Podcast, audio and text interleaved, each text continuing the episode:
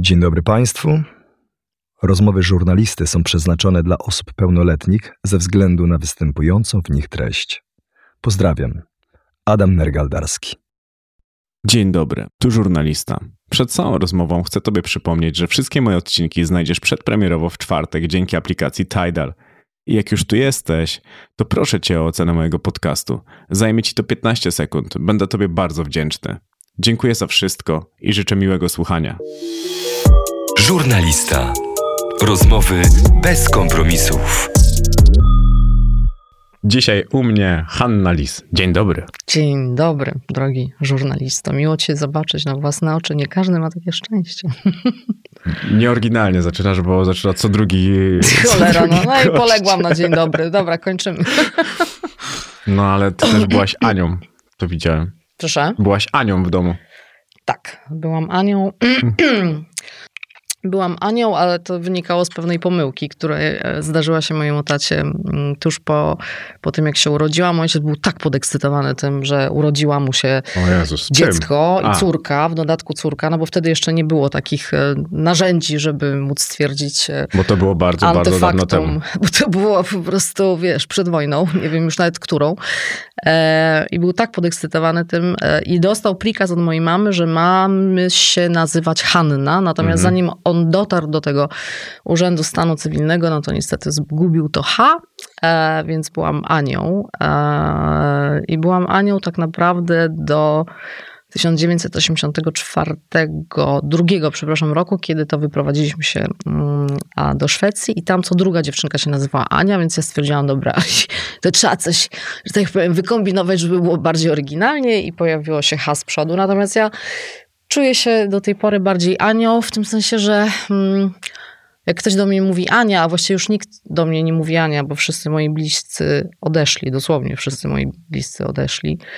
Mm, ale jak ktoś by się pomylił i powiedział do mnie Ania, to wywołuje to takie fajne, takie ciepłe wspomnienia z dzieciństwa. O, to chociaż fajnie, że masz taki, taką możliwość teleportowania się tam Tak, małym, małym słówkiem. małym słówkiem, e, no i paroma jeszcze innymi rzeczami, ale to pewnie do tego dojdziemy. Dojdziemy, dojdziemy. Jestem w to dobry. Słyszałam, Wiesz, mia- mia- słyszałam. Od Patrycji? To moja Nie, dziewczyna. nie, nie, Od dochodzenia to jest chyba najsprawniejsze źródło. E, Wiesz, że miałem zapisane tutaj, że czy rzuciłaś palenie, ale już wiem, że nie. Nie. Chociaż kilka razy sobie to obiecałaś i to nawet tak publicznie mówię, Tak, że... publicznie obiecywałam.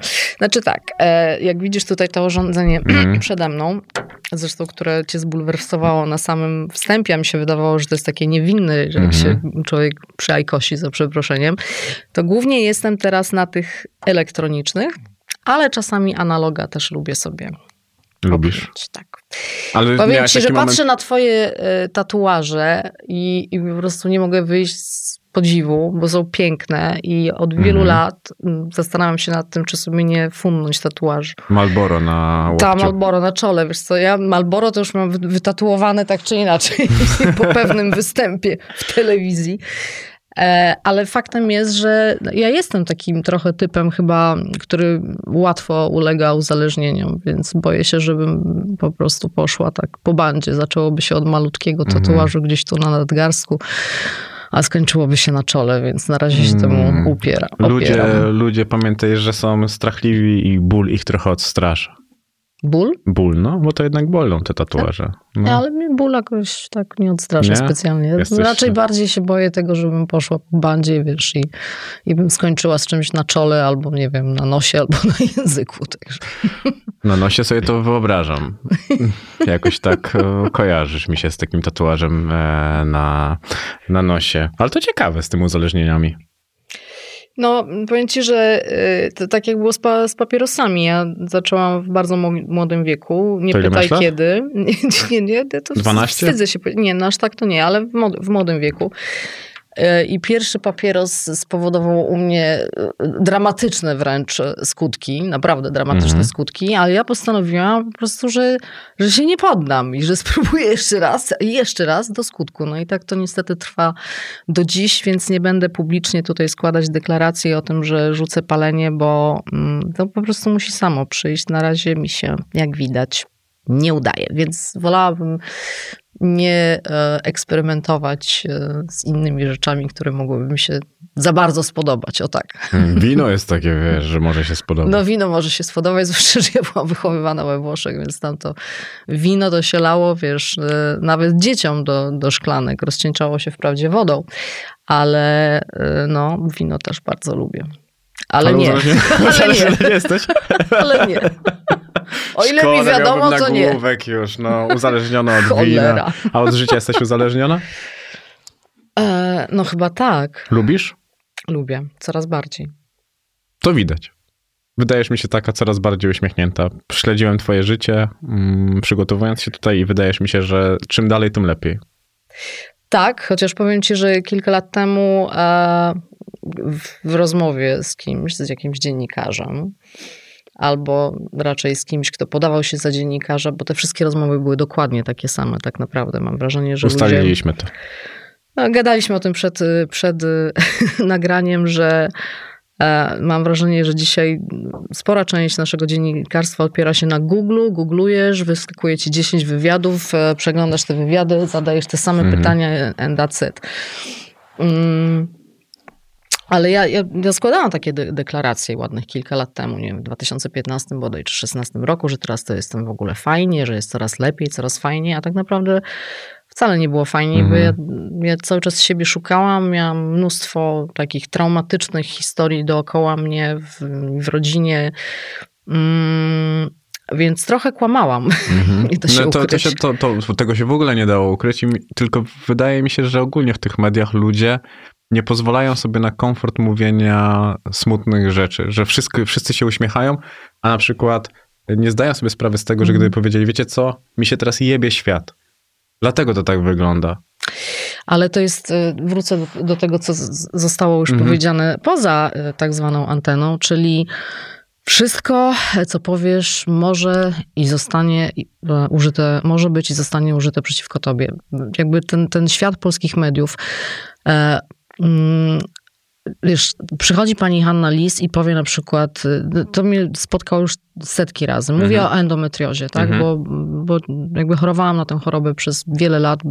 Była to bardzo trudna dla mnie sprawa, bo to jest choroba, która dezorganizuje ci życie, uderza we wszystko, w twoje poczucie komfortu, mm, poczucie wartości, w rodzinę i tak dalej.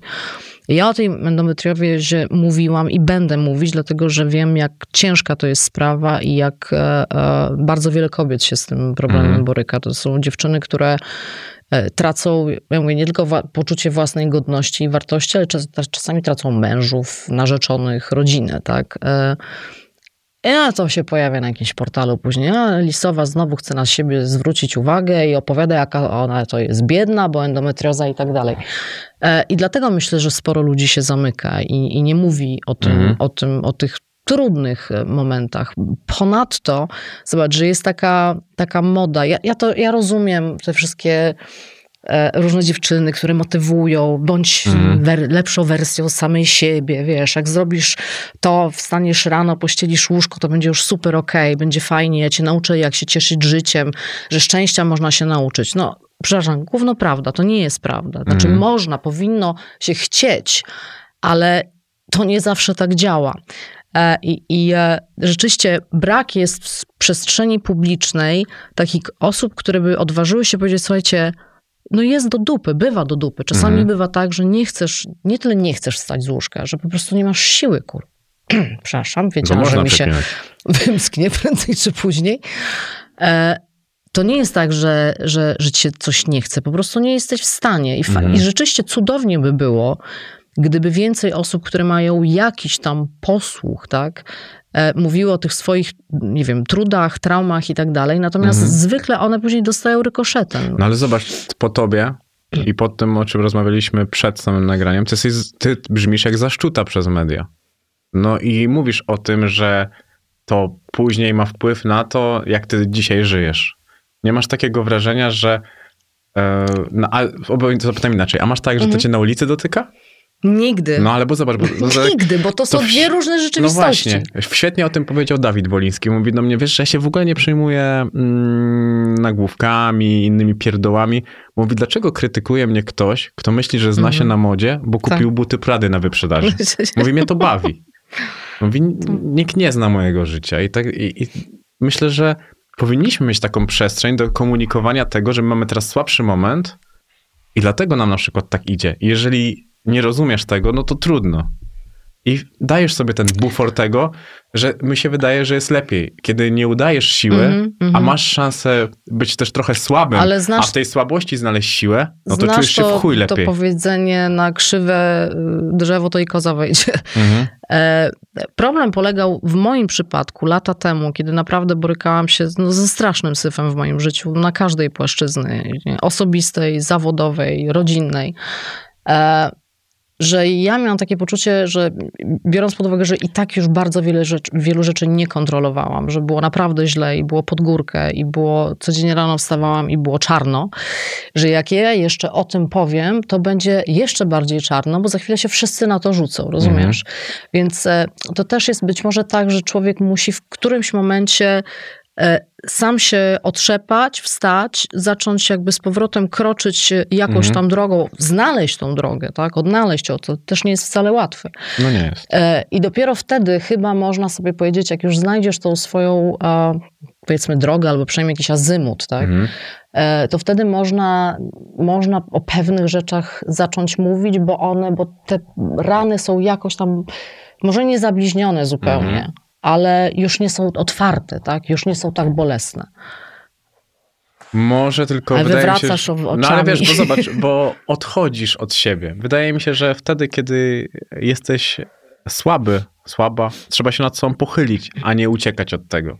I czasami właśnie ból trzeba wykrzyczeć, a nie go przemilczeć, bo przemilczany on nigdy To nie... prawda, I to to, to tak tak. mi się wydaje, że życie publiczne nie zmienia, nie powinno w nas e, tego zmieniać, bo my jesteśmy takimi samymi ludźmi. Co z tego, że ty nazywasz się Hanna Lis? Nic, Skoro- kompletnie. Adrian Kowalski może mieć dokładnie ten sam problem i on w pracy, jak e, jemu się pierdoli i potrzebuje, jego mama potrzebuje pomocy, to dzwoni do szefa i wiecie co, ja potrzebuję wolne, bo tutaj mam taką sytuację i nie mogę, nie będę mógł przychodzić do pracy. Niestety ktoś inny będzie musiał za mnie skręcać meble.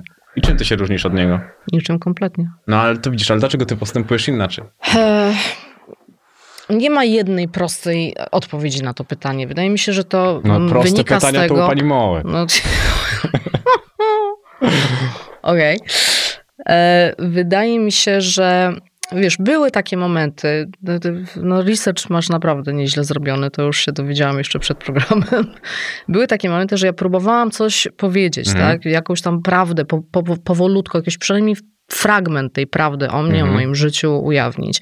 I zawsze kończyło się na tym, że dostawałam za przeproszeniem, można u ciebie tak mówić, Można. na szczęście nie będzie wypikane, wpierdol. I to taki koncertowy. I to taki naprawdę koncertowy, że rzucali się na mnie wszyscy. Mhm. E, I myślę sobie, że jaki to ma sens, jeżeli ja próbuję mówić o rzeczach, które wydaje mi się są istotne z punktu widzenia ludzi, tak, zwykłego Mhm. Kowalskiego, że zobaczcie, ta Lisowa to nie jest Hanna Lis, pani z telewizji, tylko ona też ma podgórkę w życiu, ona też ma swoje słabe Mhm. i jeszcze słabsze momenty.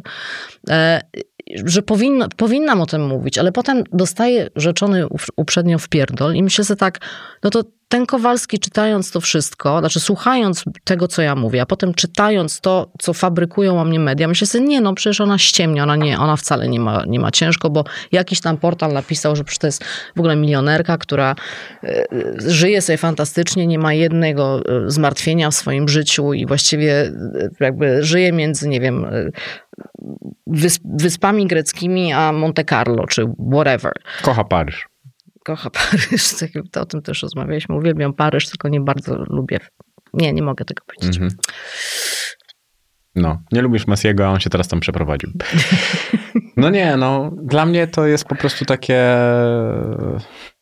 że ja do tego, ja do tego na pewno podchodzę inaczej. Nauczyłem Mhm. się, że to jak ty powiedziałeś, finalnym, finalnym rozwiązaniem jest tego, że nikt cię na ulicy nie będzie oceniał, nie podejdzie i nie powie ci tego, co mógłby napisać w internecie. A dwa, jak ci się tak waliło i dostawałaś ten medialny wpierdol, to zawodowo obrywałaś? Mm, No też, tak. Tak? To Mhm. nie było takiego, no bo wiesz, bo w pracy najprawdopodobniej, bo w internecie ludzie mogli nie wiedzieć, no ale w pracy już mogli wiedzieć, jak wygląda sytuacja w rzeczywistości. Czy to też tak nie było? E, Wiesz, to teraz zale- zależy o której pracy mówisz, tak? Dlatego, że No. u mnie w ciągu kilku lat, jak wiesz, No, po prostu to jest- odbyła się jakaś totalna rewolucja. Tam zakazu konkurencji chyba nigdzie nie było, na jakiegoś dłuższego. Nie, dlatego, że ja ostatni mój kontrakt z telewizją to był kontrakt z miesięcznym okresem wypowiedzenia, więc wiesz, o czym mówimy, o jakim zakazie konkurencji. Em, to zależy, no, między 2015 a 2017 rokiem rzeczywiście bardzo, bardzo dużo się wydarzyło Mhm. w moim życiu, więc to zależy na, na o jakim etapie tak mówicie. No, w którym, mówisz, o w, którym, w którymś momencie to, co się działo wokół mnie w sensie medialnym, Mhm. dotykało w oczywisty sposób też e, e, pracy, tak? Mhm. Bo, bo jeżeli na przykład pracujesz w newsach i non-stop są wokół ciebie jakieś niby skandale, niby skandale, podkreślam, tak? E, I tworzony jest jakiś wizerunek, który ma naprawdę niewiele wspólnego z rzeczywistością, e, to to oczywiście w oczywisty sposób e, wpływa na twoją robotę. No zwłaszcza, że moja robota niestety polegała na tym, że świeciłam twarzą, tak? Mhm. Więc jeżeli ta twarz raz po raz dostaje strzał, wiesz, błotem, no to trochę się tego przykleiło, tak? Trochę, tak. Trochę, to, to eufemizm. Trochę tak. Ale też e, otwarcie mówisz, że odchodziłaś od telewizji jako konsument. I pamiętasz taki moment, kiedy zda- zaczęłaś zdawać sobie sprawę, że telewizja w twoim życiu nie istnieje? Że ty nie oglądasz tego? Mm, tak. Znaczy, jakby zaczynając od początku, i to będzie dygresja od dygresji, Mhm. więc w którymś momencie pewnie poproszę cię o przypomnienie mi pytania, jak ja zacznę Mhm, gadać, to spokojnie. wiesz. E, Ja zawsze chciałam być e, dziennikarzem, mm, znaczy zawsze, od małego chciałam być Dziennikarzem trzeba chciałam pamiętać być... o tych feministycznych końcówkach. Nie, właśnie ja nie lubię tych Okej. feministycznych. Nie, nie lubię femi, feminatywów. Chociaż akurat jeżeli chodzi o dziennikarza, to spoko, ale gościni nie trawię. Niestety Mhm. przykro mi, nie jestem twoją gościnią, jestem twoim gościem. Kropka. Mhm. Em, ja zawsze chciałam być dziennikarzem, no widzisz, powtarza się jednak. A, ale ja zawsze chciałam być dziennikarzem prasowym i ta telewizja się zdarzyła tak naprawdę przez przypadek. I ja bardzo żałuję, że ja nie poszłam tą drogą, którą sobie kiedyś wyznaczyłam. Mhm. Tylko trafiłam do telewizji, a jako speakerka czytałam program, bardzo ambitne zajęcie.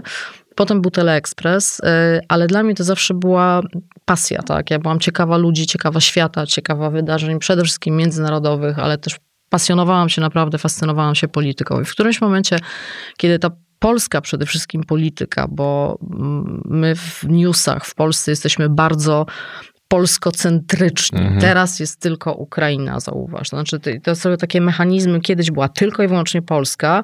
Ja w panoramie czy w wiadomościach, żeby wywalczyć materiały z zagranicy, to po prostu musiałam e, drapać ściany dosłownie.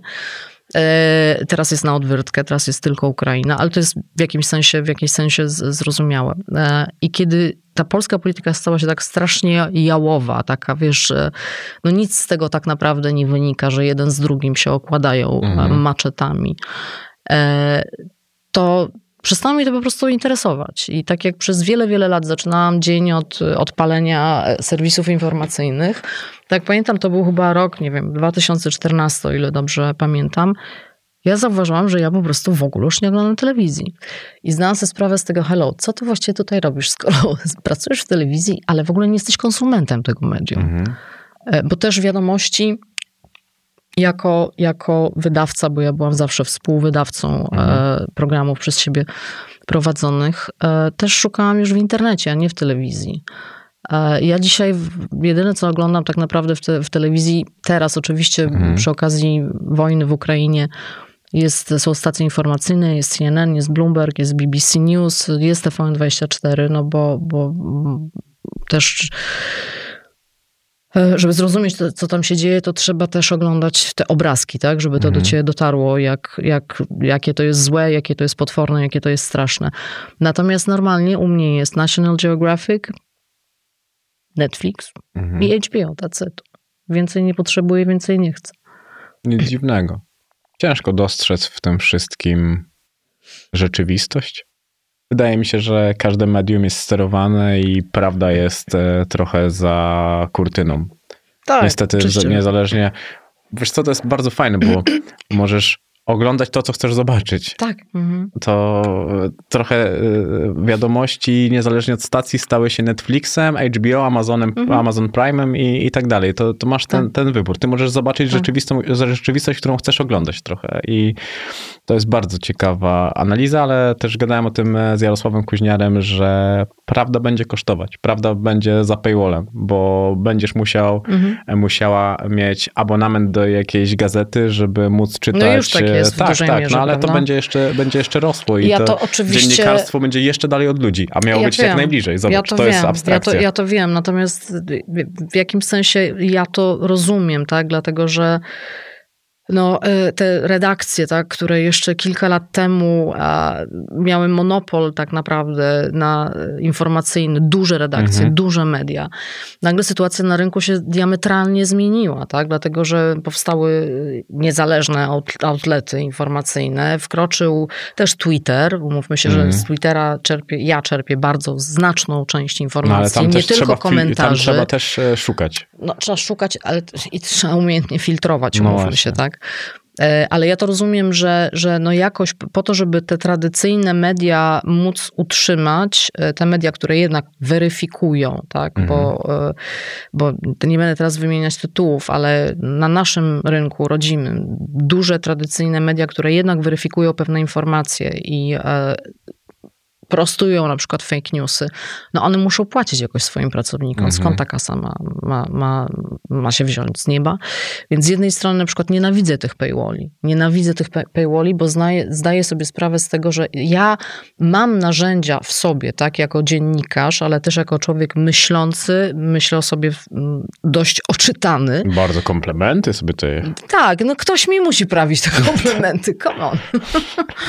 E, że ja mam narzędzia do tego, żeby weryfikować, co jest fake, a co nie jest Mhm. fake I, i też mam czas i poświęcam temu czas. Natomiast większość ludzi tego nie ma i jeżeli się me- media, duże media e, i dobrzy dziennikarze chowają za paywallami, to potem mamy wysyp po prostu fake newsów, tak jak to było w COVID-zie, tak jak Mhm. to teraz jest e, w wojnie ukraińskiej. Z jednej strony ty mówisz, że to jest e, dobrze, że jest, że możemy sobie tworzyć sami Nie, gdzieś nie, tam jest taką rzeczywistość. dobrze. No to A jasne. no to mam nadzieję, no, bo, bo, bo jak ja patrzę na ludzi, którzy dzisiaj po prostu jak młode pelikany ły- łykają ruską propagandę, tak jak zresztą łykali Amerykanie przed wyborami, po których to niejaki Donald Trump doszedł e, do władzy, no to, to, to jest ogromne zagrożenie. To jest Tylko gigantyczne też nie zagrożenie. dajemy, się, nie dajemy się omamić, bo jest też również ukraińska propaganda i Jest, każda propaganda, że- wszystko działa w dwie strony. Jest. To, to nie jest, Jest. tak. To... Ale, ale wiesz, no jest oczywiście, natomiast nie przyrównujmy, bo to jest kompletnie niekompatybilne ukraińskiej propagandy do Okej, ruskiej ale propagandy. nadal warto zaznaczyć, że jest, bo Tak. wydaje mi się, że trzeba pamiętać o tym,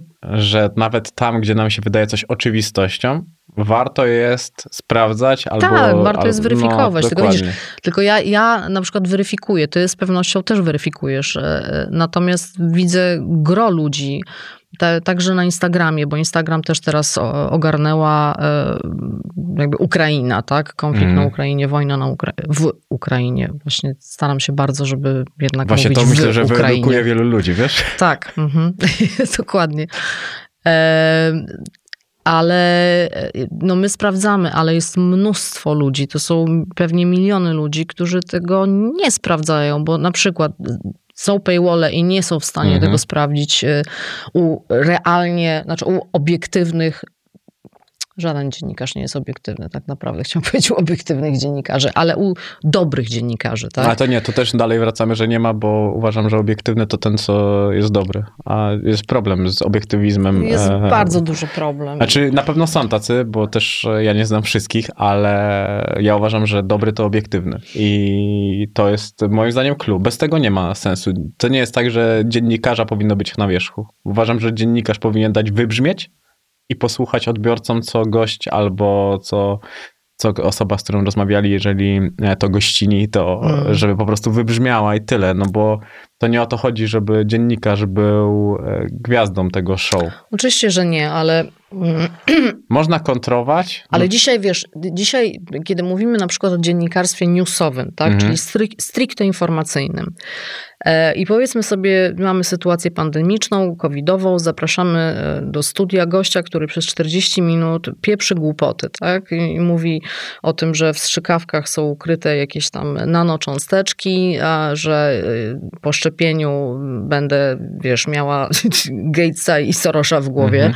i tak dalej, e, no to ja mam tylko tak słuchać, dopytywać oczywiście, ale pozwolić e, No nie, ale widzowi dojść do własnych wniosków. No, No nie, ale można no. posługiwać się trzymi słowami i powiedzieć, no ale ten profesor z tego e, uniwersytetu powiedział w taki sposób. Jak i pan do- zderza się z taką... I do te- tego trzeba mieć ogromną wiedzę, ogromną dużą wiedzę i powiem i dużą a ty dociekliwość. nie, cierpliwość, a ty jej nie masz, to wiem, już też A przeczytałem. nie, ja akurat cierpliwość mam, dlatego że ja jak Czekaj, pracowałam i robiłam czekaj. rozmowy polityczne, to naprawdę potrafiłam, że tak powiem, dziurę w brzuchu moim rozmówcom e, Mhm. wywiercić, ale to dlatego, że ja do godziny na przykład drugiej czy trzeciej nad ranem robiłam research, Mhm. tak?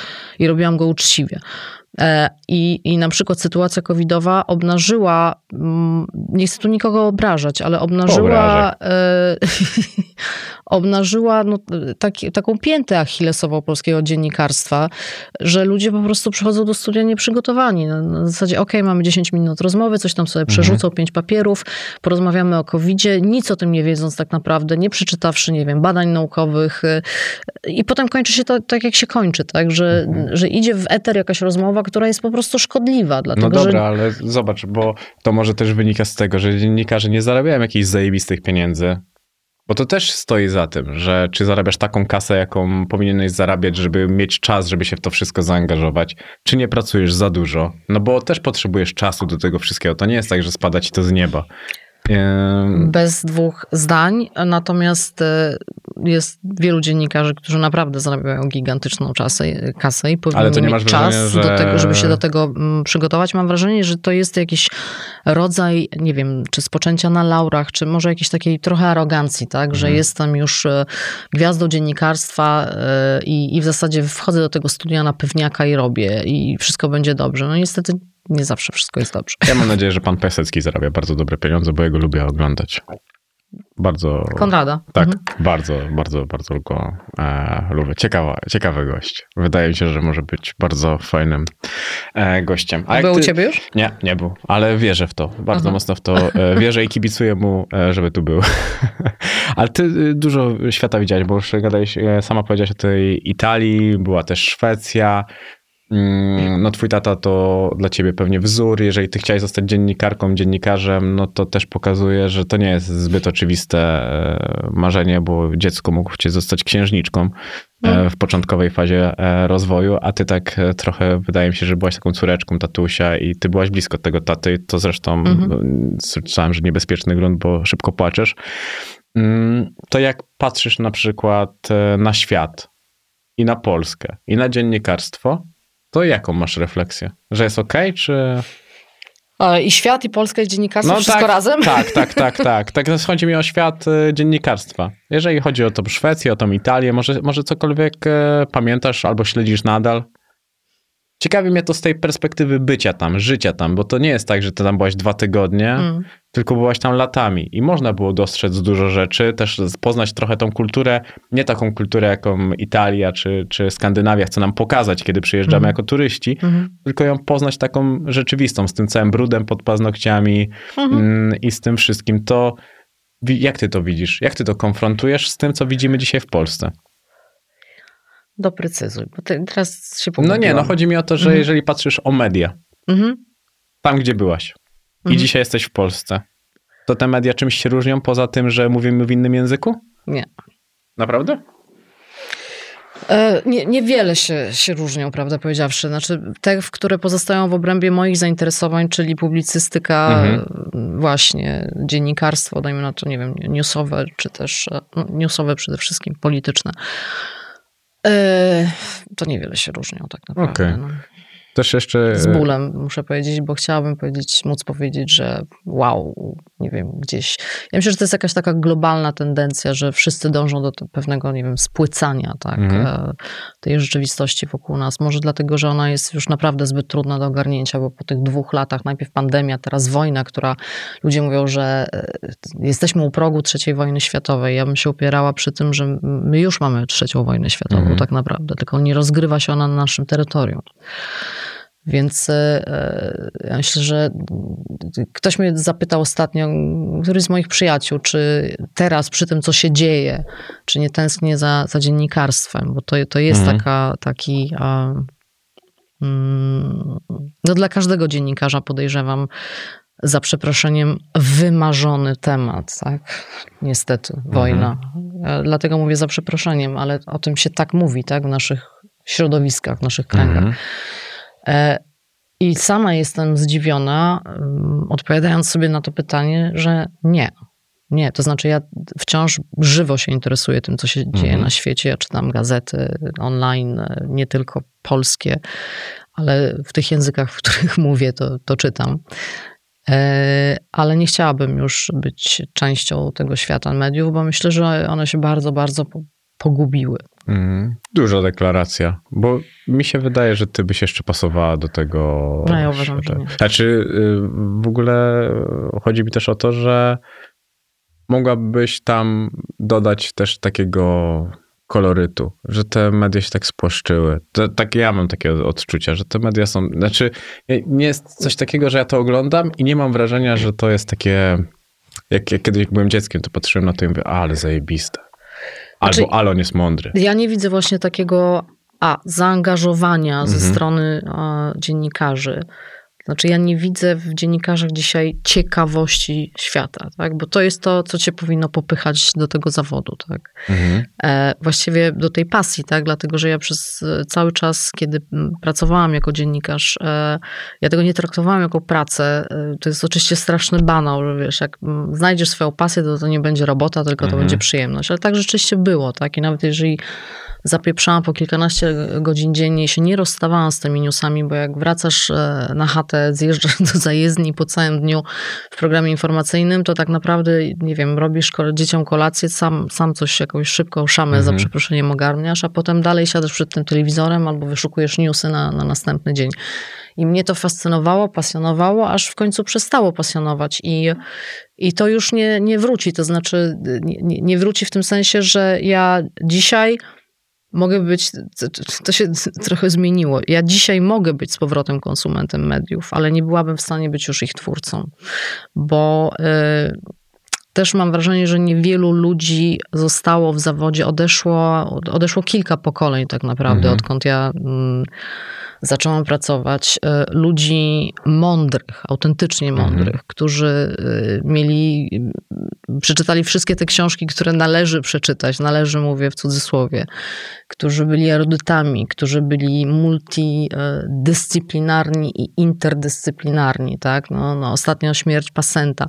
Ja nie znajduję dzisiaj we współczesnym dziennikarstwie um, takich nazwisk, to nie jest akt oskarżenia, brońcie Panie Boże, ale nie znajduję takich nazwisk, które by mogły gdzieś tam wypełnić e, lukę po tych e, ludziach, którzy, których już nie ma. E, mhm. I po tej i kulturze słowa, i wiedzy, i tej ciekawości właśnie drugiego człowieka. Więc te media stały się takie i naskórkowe, i, i trochę właśnie spłaszczone, jak to media, media stały się takie, jacy stali się ludzie. Oczywiście, dokładnie tak. Bo media mają mówić dokładnie do tych tak. ludzi, którzy dzisiaj je oglądają. I... Taki fast food, wiesz, się zrobił i, i temu ja gdzieś tam też czuję się po części winna, tak, że no, na przykład mój ukochany Teleekspres, no bo tam zaczęłam mm -hmm. tak mhm. naprawdę swoją przygodę z dziennikarstwem. E, już dzisiaj nie jest ukochany, żeby była pełna Nie, no przestań, przecież oczywiście wiemy, że jest ukochany dalej, teraz tutaj zgrywasz się w. E, ale y, który powstał u schyłku komunizmu jako taki, wiesz, wentyl, bufor i tak dalej.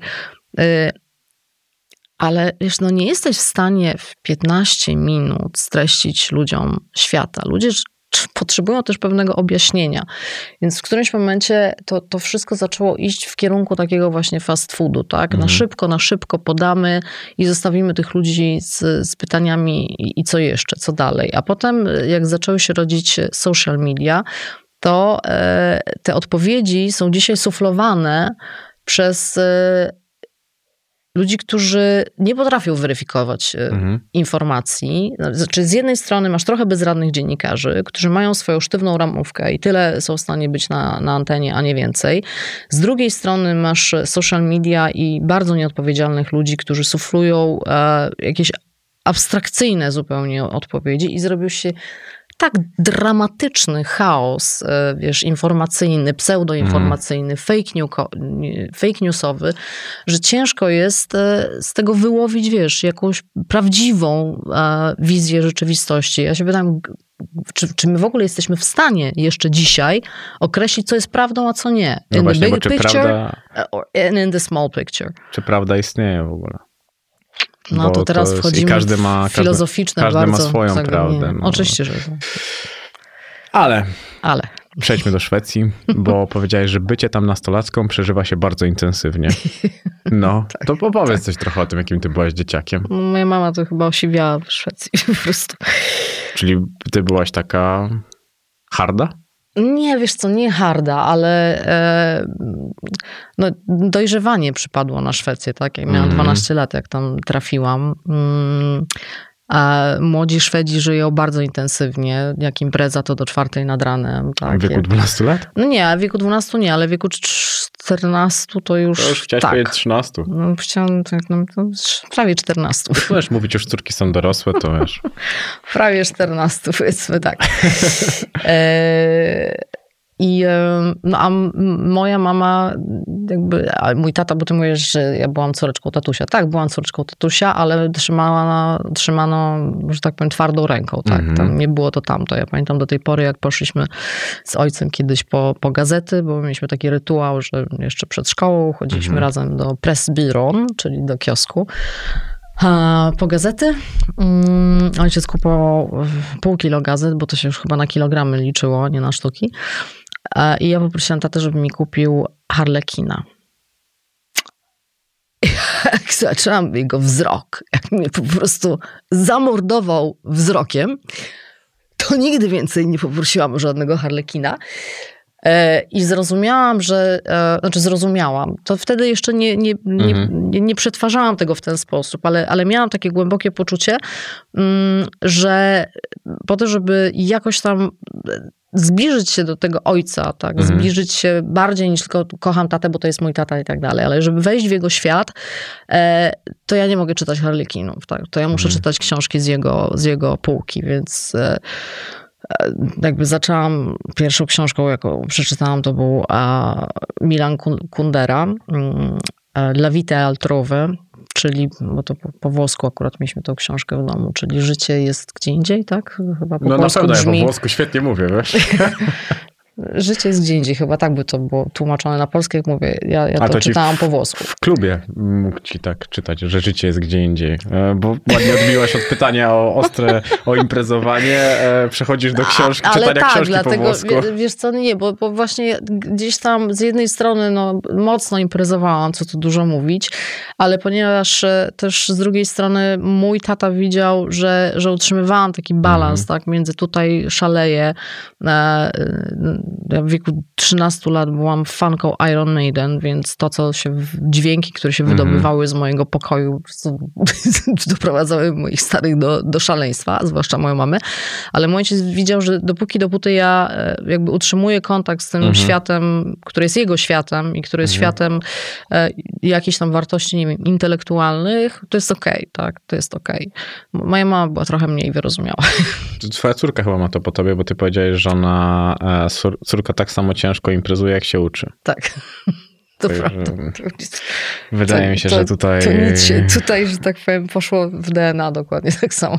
Mm, To mogłaś w tym wszystkim e, trochę zbłądzić, zgubić drogę? Czy jednak ta, ci rodzice trzymali cię na nie, torze? myślę, że nie, bo, bo e, co, co by oznaczało, oznaczało zgubienie drogi na przykład. Dla mnie zgubienie drogi, tego co się, czego się najbardziej obawiałam, kiedy moje dziewczyny jakby zaczynały właśnie szaleć i wchodzić w jakąś taką w nastolenstwo i w taką Mhm. wczesną dorosłość, to najbardziej się bałam dragów, tak, że, że tam coś się wydarzy, że ktoś im coś zapoda za No wiedziałaś, jakie masz przeproszeniem. doświadczenia. Nie, no właśnie o to chodzi. Nie, widzisz, właśnie o to chodzi, że ja nigdy nie próbowałam narkotyków. Nigdy.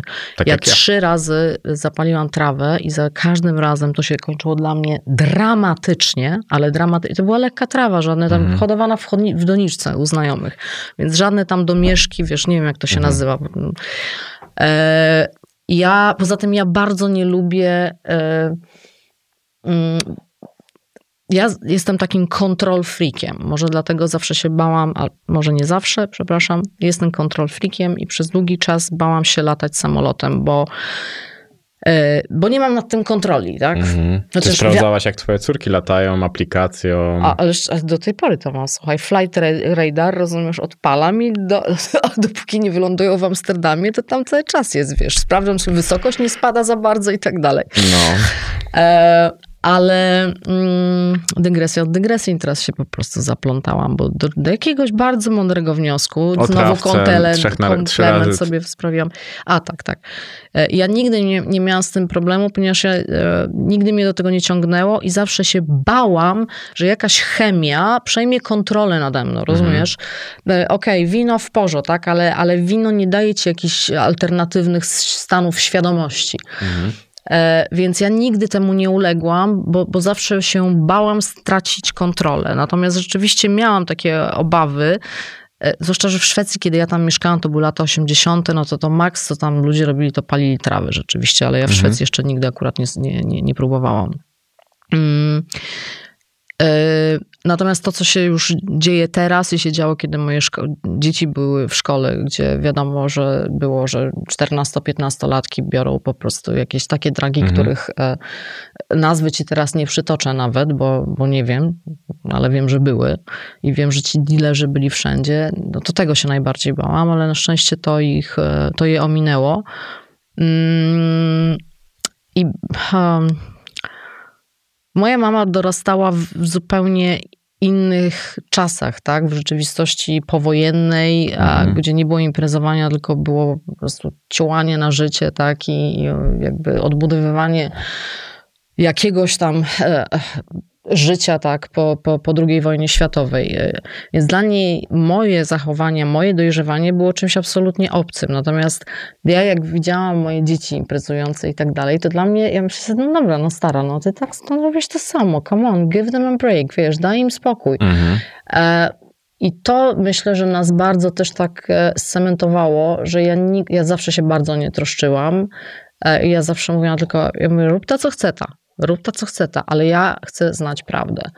E, I one wiedziały, że w każdej chwili, nie wiem jak e, one tak to nazywały, jak koleżanka zezgonuje na imprezie po 10 Mhm. szotach wódki, a to wszystkie matki myślały, że dzieciaki są na jakimś sleepoverze Mhm. u Kasi, dajmy na to, a one tam imprezowały, nie wiem, u Mateusza, powiedzmy.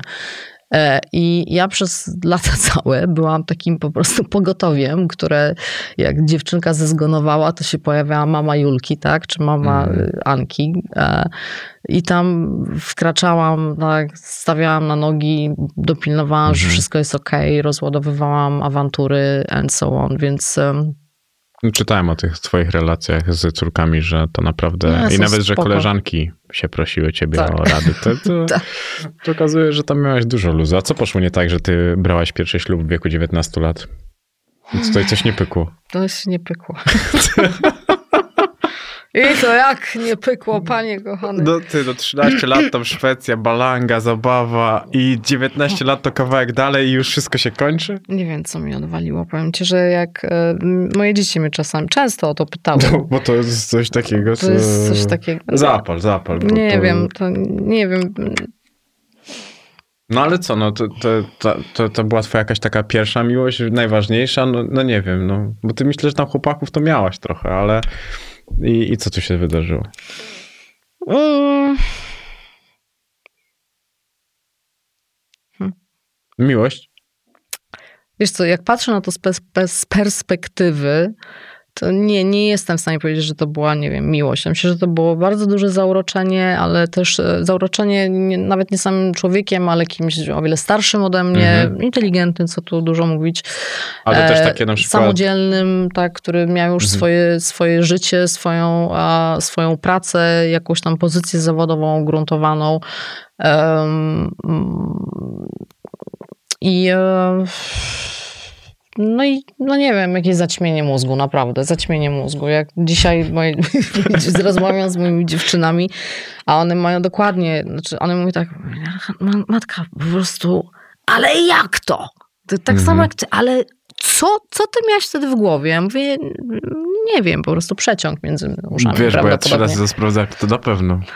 Ja mówię, co tu Przeciąg się między odjebało? uszami. No to odjebało się, no ale, A, ale to, a do jakich chłopaków cię ciągnęło w tamtym czasie? Jak słuchałaś Iron Maiden, a z drugiej strony miałaś taki piękny dualizm w tym, w tym swoim życiu. Ale bo... wiesz co, no, Iron Maiden to było 13, a Mhm. potem był przeskok na Depeche Mode w wieku lat 14, więc wiesz, Co, ja się boję pytać, co było przy Rozumiesz? 18. zrozumiesz, że tam się po prostu kotłowało cały czas. No to co? Jacy tam byli chłopacy? Ja jestem ciekawy ciebie młodej, tak e, już nie prowokacyjnie, ale jak ty, Czy- jak ty ja, ja zawsze, y, i to jest syndrom po prostu córeczki tatusia, tak? Mhm. Y, Mnie zawsze, i to się nie zmieniło, fascynowali mężczyźni mm, inteligentni, mądrzy, nie wiem, oczytani, tak? A z punktu widzenia dziewiętnastolatki, 27-latek, nieopierzone jednak dziewiętnastolatki, 27 wówczas Mhm. latek, mój były mąż, e, wydawał się właśnie takim człowiekiem. Podkreślam, wydawał się.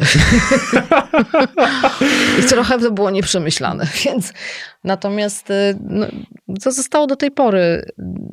Ja muszę mężczyznę podziwiać Mhm. podziwiać, tak, szanować. E, Jak zawsze gdzieś tam porównywałam mm, facetów do mojego taty, czy przeczytali te książki, tak, czy potrafią się tak Ciężko mieli. zachować. No nie, no nie mieli lekko, nie, nie mają lekko. Bo ty o nim mówisz, że był wybitnym intelektualistą. Tak. Sprawy przyziemnego niezbyt e, pochłaniały. No właśnie i to... Tak. To też może tam szukałaś. Więc to, mi, to jest ten problem, e, wiesz, że, że dziewczynka, e, która jest córeczką tatusia mm, i której się wydaje, że, że przejmuje wszystko to, co najlepsze Mhm. od tego ojca, to przejmuje też e, mm, pewną wizję świata, która chyba nie do końca jest słuszna Mhm. i pożądana. Bo mój ojciec rzeczywiście był cudownym człowiekiem, był kochany, kochał moją mamę do szaleństwa. Ale on się nie przejmował tym, że trzeba wnieść jakieś śmieci, albo że trzeba zrobić jakieś zakupy. Bo on siedział, rozumiesz, w słuchawkach, on miał lingwafony, bo on całe życie się u, uczył i doskonalił, u, uczył języków i doskonalił 20, znajomość. ponad 20. 23 chyba, ile dobrze No. pamiętam. E, więc to wszystko było na głowie mojej mamy. To takie, ta, taka proza życia. Mhm. I, em, I ja się nigdy przeciwko temu jakby nie buntowałam, bo mojej mamie też to chyba nie przeszkadzało specjalnie, więc ja też weszłam w życie z taką, trochę z takim syndromem Matki Teresy, tak, Mhm. że w zasadzie to jest spoko, tak, że to baba wszystko ogarnia, no bo facet, jak już jest intelektualistą, Mhm. jakiego sobie wy, wymarzyłam, no to no dobra, no to, to ja, wiesz, naprawię, wiesz, piec, y, nie wiem, wiesz, rozkręcę gniazdko.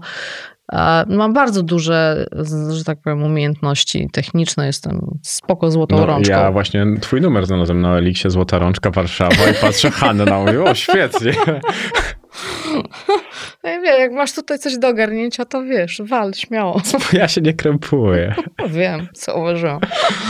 Także spokojnie tutaj. No ale, to, a jest coś takiego na przykład, bo ty powiedziałeś, że artystyczny nieład e, miewam chyba po tacie, a widzisz takie podobieństwa, które nabyłaś podświadomie wtedy, kiedy jego już zabrakło? Że dopiero zaczęłaś to dostrzegać, kiedy jego nie było, a zaczęłaś widzieć to w sobie w codziennym swoim życiu. Powiem ci, że zdarzyło się coś dokładnie odwrotnego, że kiedy e, taty zabrakło, to ja zaczęłam korygować pewne rzeczy, które Mhm. chyba świadomie bądź nieświadomie e, mm, przejęłam po nim. I przez te wszystkie lata ja doszłam do punktu, w którym ja jestem najgorszym pedantem dzisiaj. Mhm. Najgorszym. To po prostu moja sąsiadka ostatnio u mnie była mówi tak, mówi tak, sorry, wiesz co, stara, ale mam taki trochę pierdolnik w domu. I ona wchodzi i mówi tak, Hanka, ty jesteś nienormalna. Ja mówię, jak to jest nienormalne? Ty, gdzie ty masz tutaj pierdolnik? Ja mówię, no zobacz, tu, tu, tu. Mówię, ty jesteś największym pedantem, jakiego kiedykolwiek widziałam.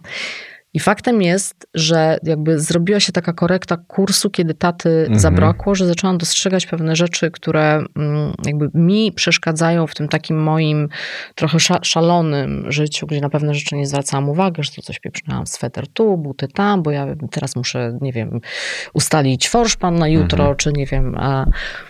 I to życie sobie bardzo, bardzo, ale to trwało długo. To był proces, bo tata zmarł w 2011 roku, a Mhm. ja dopiero dzisiaj zaczynam czuć, że, mm, że ten kurs jest już taki naprawdę mój. I nie chodzi Mhm. tu, tu tylko o absolutnie pedantyczny porządek w mieszkaniu, ale że, że pewnych rzeczy dzisiaj jako dorosła Hanka już bym nie zaakceptowała, na przykład nie zaakceptowałabym e, takiego faceta z podejściem do, mm, do, do życia takiego codziennego jak mój ojciec, tak? którego kocham ponad życie, Mhm. ale jak sobie pomyślę, co ta moja biedna matka musiała z nim przechodzić czasami, no to nie. No, No, czytałem, że maksimum jego możliwości to było zaparzenie kawy. Tak, W twojej pasji do gotowania to jest bardzo ciekawe. tak. A jesteś tak samo głodna życia jak jedzenia? Bo czytałem, że jesteś zawsze głodna. I porządna śmietana to 30%. Tak. No teraz śmietana odpadła niestety. Tak, tak jak wiesz, mnie powitałeś hasłem ja francuski piesek, bo poprosiłam Mhm. o mleko bez laktozy. No tak, bo psujesz napój idealny. Tak, no więc powiem ci, że bardzo bym chciała dalej e, spożywać śmietanę, ale nie mogę. Niestety objawiła się pewna choroba, które, o której nie będziemy tutaj Mhm. mówić, ale która wyklucza tego typu historie. Tak, ja jestem permanentnie głodna, uwielbiam gotować, mnie to odstresowywuje. No słyszałem, że jak jest, są stresy, Jak to... są stresy, to do kuchni od razu, to w ogóle, wiesz... a, mm, Co czekaj, ostatnio często gotujesz? no Właśnie nie za często. A jakie masz marzenia w życiu?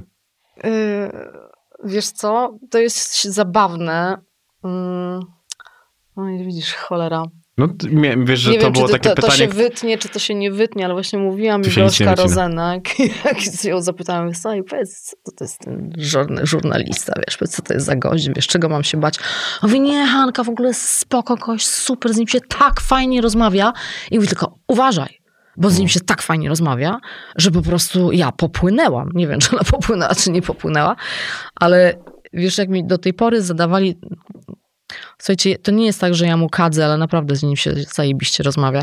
Ale jak mi zadawali do tej pory dziennikarze, jakie mam marzenia, to ja już w ogóle szłam, wiesz, gotowa na to pytanie z jakimś excuse, tak? Z Mhm. jakimś debilnym hasłem pod tytułem wiesz, no... E, już nie pamiętam teraz, ale pieprzyłam jak potłuczona. No Te- bo to jest mega ciekawe. Ty byłaś w tylu różnych miejscach, widziałaś każdą możliwą redakcję, mm, znasz ułomności wielu ludzi, wielu instytucji, tego wszystkiego, jak to działa.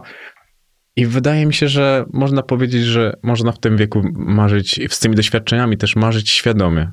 Mhm. Marzyć o rzeczach, które wiesz, jakie będą, kiedy sobie je wymarzysz. I, I bardzo, bardzo dobrze to nazwałeś, ponieważ kiedy kilka lat temu mnie o to pytano, to y, ja nie miałam zielo- zielonego pojęcia, ja o niczym nie, nie marzyłam. Był taki moment, Mhm. że przestałam marzyć. I to jest strasznie beznadziejny moment, kiedy ludzie jakby pozbywają się marzeń, bo ci się Mhm. wydaje, że, że właściwie wszystko jest albo za tobą, albo ci nie wyjdzie. M- Masz takie poczucie małej sprawczości, nie wierzysz w siebie, bo w którymś momencie ja naprawdę przestałam kompletnie w siebie wierzyć. A dzisiaj po prostu znowu marzę i to jest tak fantastyczne uczucie e, i mogę ci powiedzieć, o czym, No. o czym marzę. E, chociaż poczekaj, jak się, jak się wypowiada na głos swoje marzenia, Tutaj to, się to wszystkie jest przerąbane. Nie, tu się wszystkie spełniają. No dobra, okej.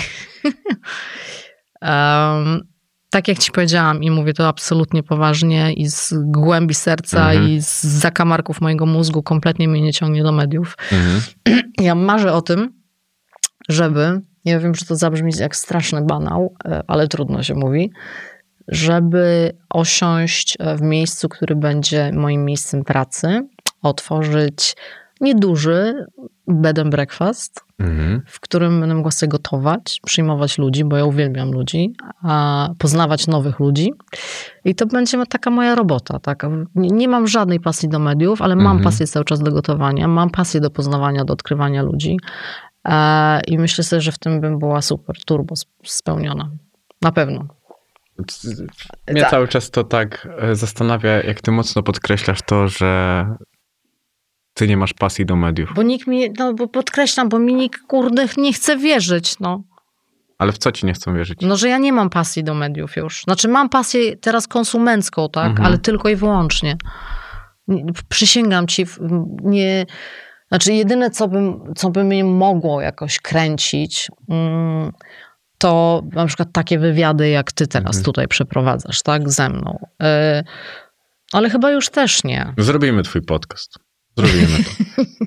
Nie wiem, w którymś momencie mam wrażenie, że, że gdzieś tam ta, to się we mnie wypaliło. Może się to kiedyś odrodzi, ale ja bym chciała dzisiaj spróbować czegoś zupełnie innego i to coś innego to, to dla mnie jest, ja wiem, to brzmi strasznie banalnie, ale Ale dlaczego strasznie trudno. banalnie? No, no, tak, no to wiesz, no, Haneczka sobie otworzy bed and breakfast we Włoszech, żeby była pełna jasność. No, proste. I życie bez glutenu nie ma sensu, też przeczytałem. Wiesz co, ja myślę, że wyna- wynajdą jakieś, że tak powiem, lekarstwo, żebym mogła ten gluten znowu przyjmować.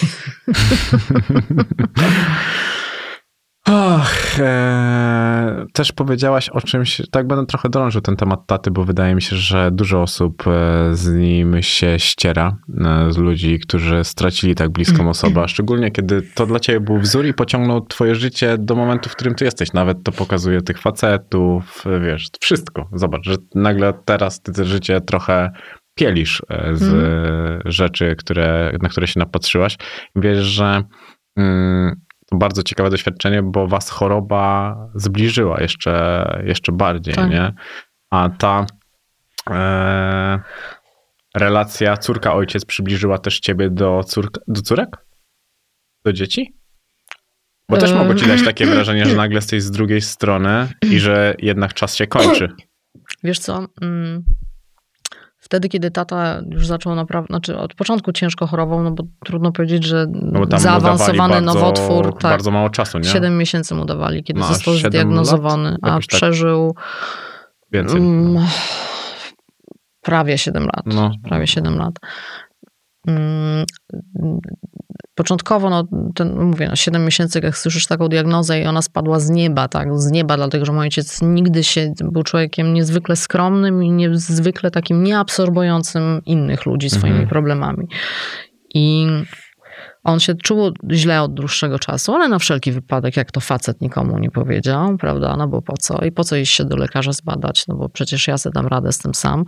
I w momencie, kiedy już naprawdę było ewidentne, że coś bardzo złego się dzieje, to po prostu ja mu kazałam pójść do lekarza, yy, umówiłam spotkanie, znaczy wizytę lekarską e, i umówiliśmy się, pamiętam, to była sobota chyba 22 lu- lutego, e, że ja dojadę, tak, oni Mhm. dojadą od siebie z domu, ja dojadę.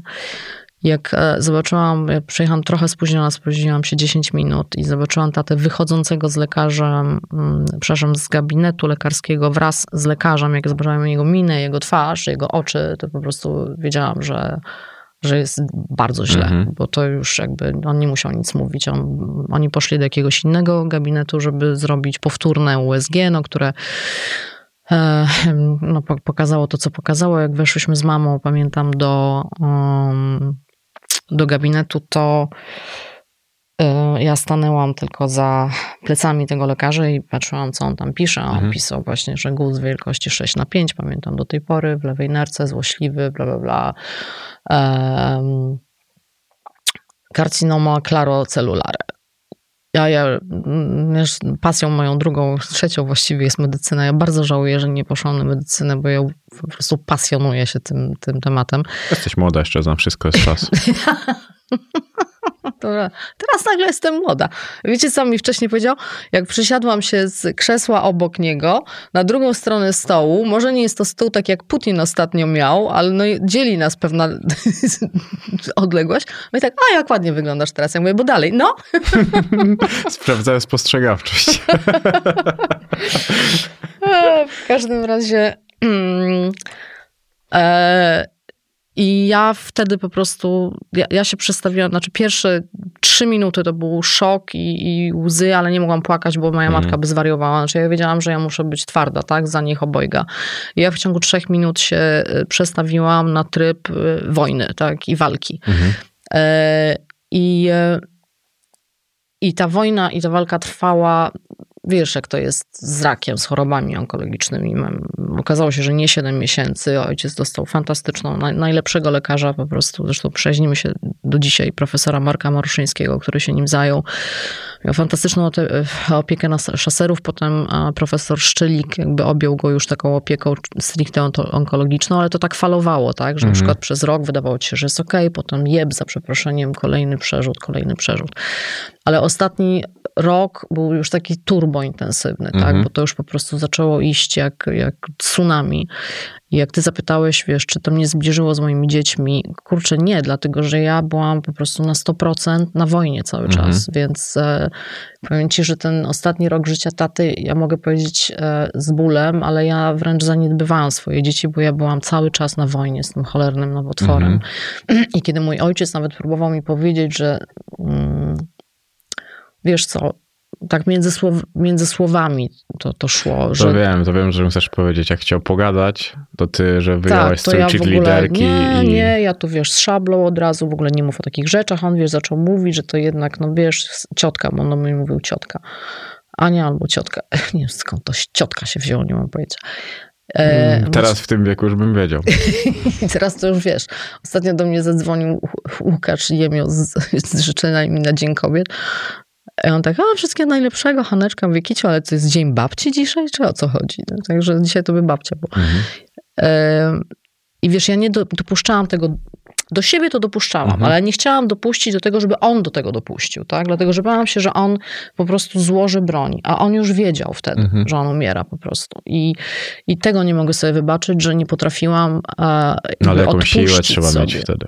Pomyśl sobie, że znaczy ja patrzę na to, że chcia, chciałbym taką rozmowę z dziadkiem mm, odbyć, jak, jak umierał, ale nie mogłem i czy jeden. Chciałbym, na pewno chciałbym taką, taką rozmowę wspominałbym do końca życia i byłaby dla mnie pewnego Mhm. rodzaju siłą, ale z drugiej strony pytanie, czy znalazłbym siłę w tamtym momencie, żeby udźwignąć taką rozmowę.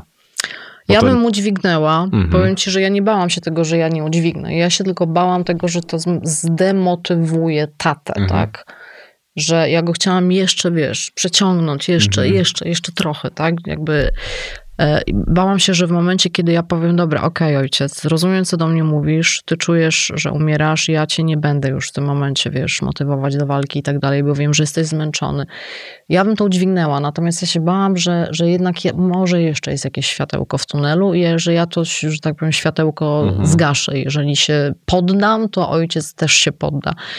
E, mm, No i no to była głupota, dlatego że każdy myślę, że potrzebuje takiej rozmowy, takiego estetycznego rozliczenia i takiego świadomego pożegnania się z Mhm. bliskimi. Ja strasznie żałuję, że ty, ja tego nie zrobiłam.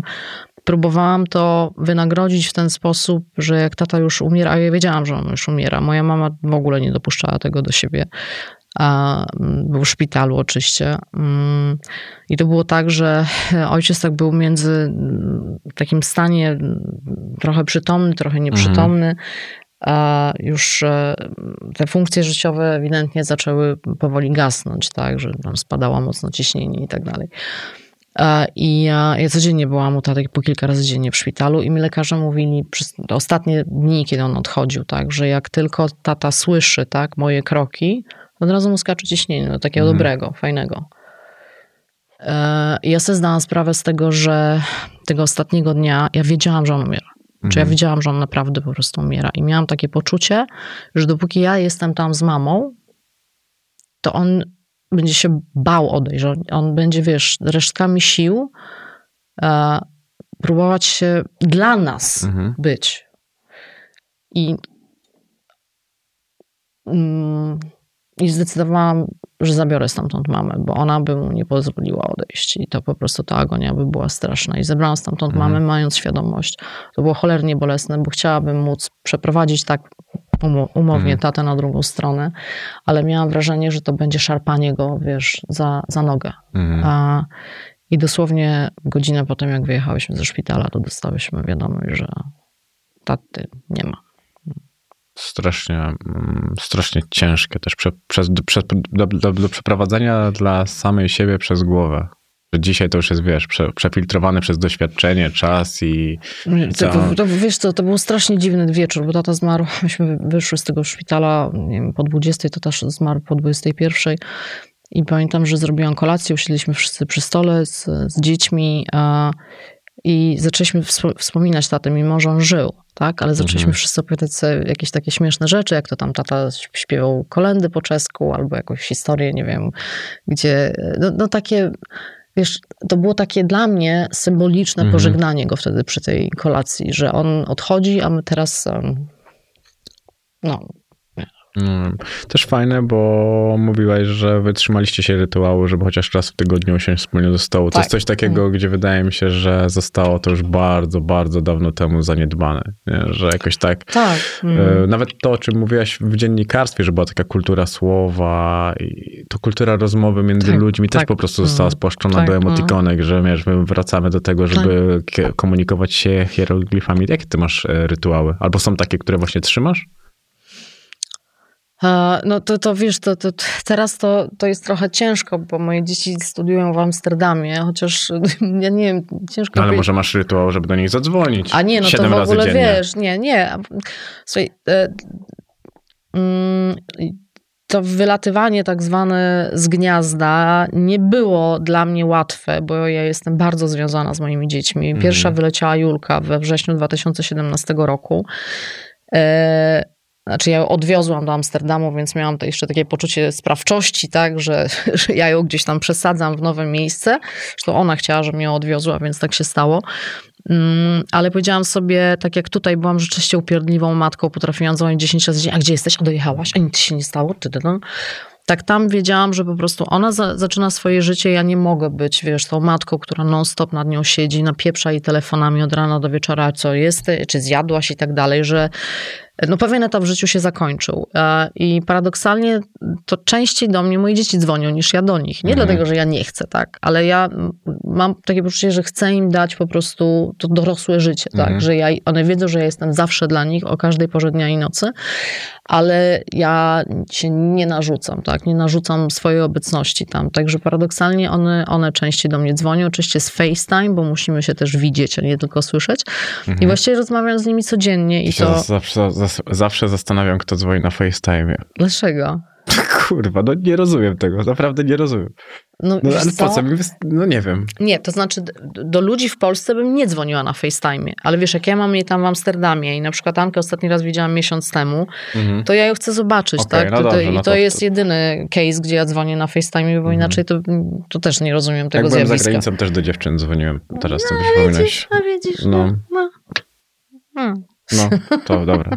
Teraz kupuję. Może faktycznie, jak są Nie, no te rytuały są takie, że, że jak dziewczyny są w Warszawie, Anka jest bardzo często w Warszawie. Czasami się zastanawiam, czy ona rzeczywiście studiuje w tym Amsterdamie, bo ona, ona po prostu co chwilę tutaj ląduje. Zawsze ma jakiś bardzo ważny powód. Albo jakieś badania musi zrobić, albo ma jakieś spotkanie z kimś. No ale faktem jest, że tam ta nauka w Amsterdamie w tym Mhm. momencie jest głównie online'owa, więc ma, ma sporo, sporo e, wolnego czasu i ona jest cały czas bardzo związana i z domem, i z Polską. Julka przeprowadziła się do Amsterdamu Mhm. lat temu pięć, wylądowała tam po dwóch dniach, powiedziała, mama, to jest moje miejsce O. na ziemi. I zresztą to jest w ogóle prześmieszna historia, dlatego że mama mojej babci od strony mamy była Holenderką, Louise Mhm. Vogel, która nigdy zresztą nie nauczyła się mówić po polsku, mimo że wyszła za mojego dziadka Jana Blocha, Błocha. A przepraszam cię, to jest ta babcia, o którą tak często i ładnie wspominasz? Bo jest taka jedna babcia, o której bardzo dużo i ładnie mówisz. Znaczy obu mówię, ale może akurat trafiłeś na to. Okej, to jest dobrze. Wanda, tak, Wanda, Wanda Tak, Li- to ta. Lipska, mama mojej mamy. Mhm. Tak, mama mojej mamy. Jej mama była Holenderką, która mimo, że wyszła za mąż za, za, ym, za mojego dziadka, nigdy nie nauczyła się mówić po polsku, mówiła tylko po holendersku i po, po niemiecku.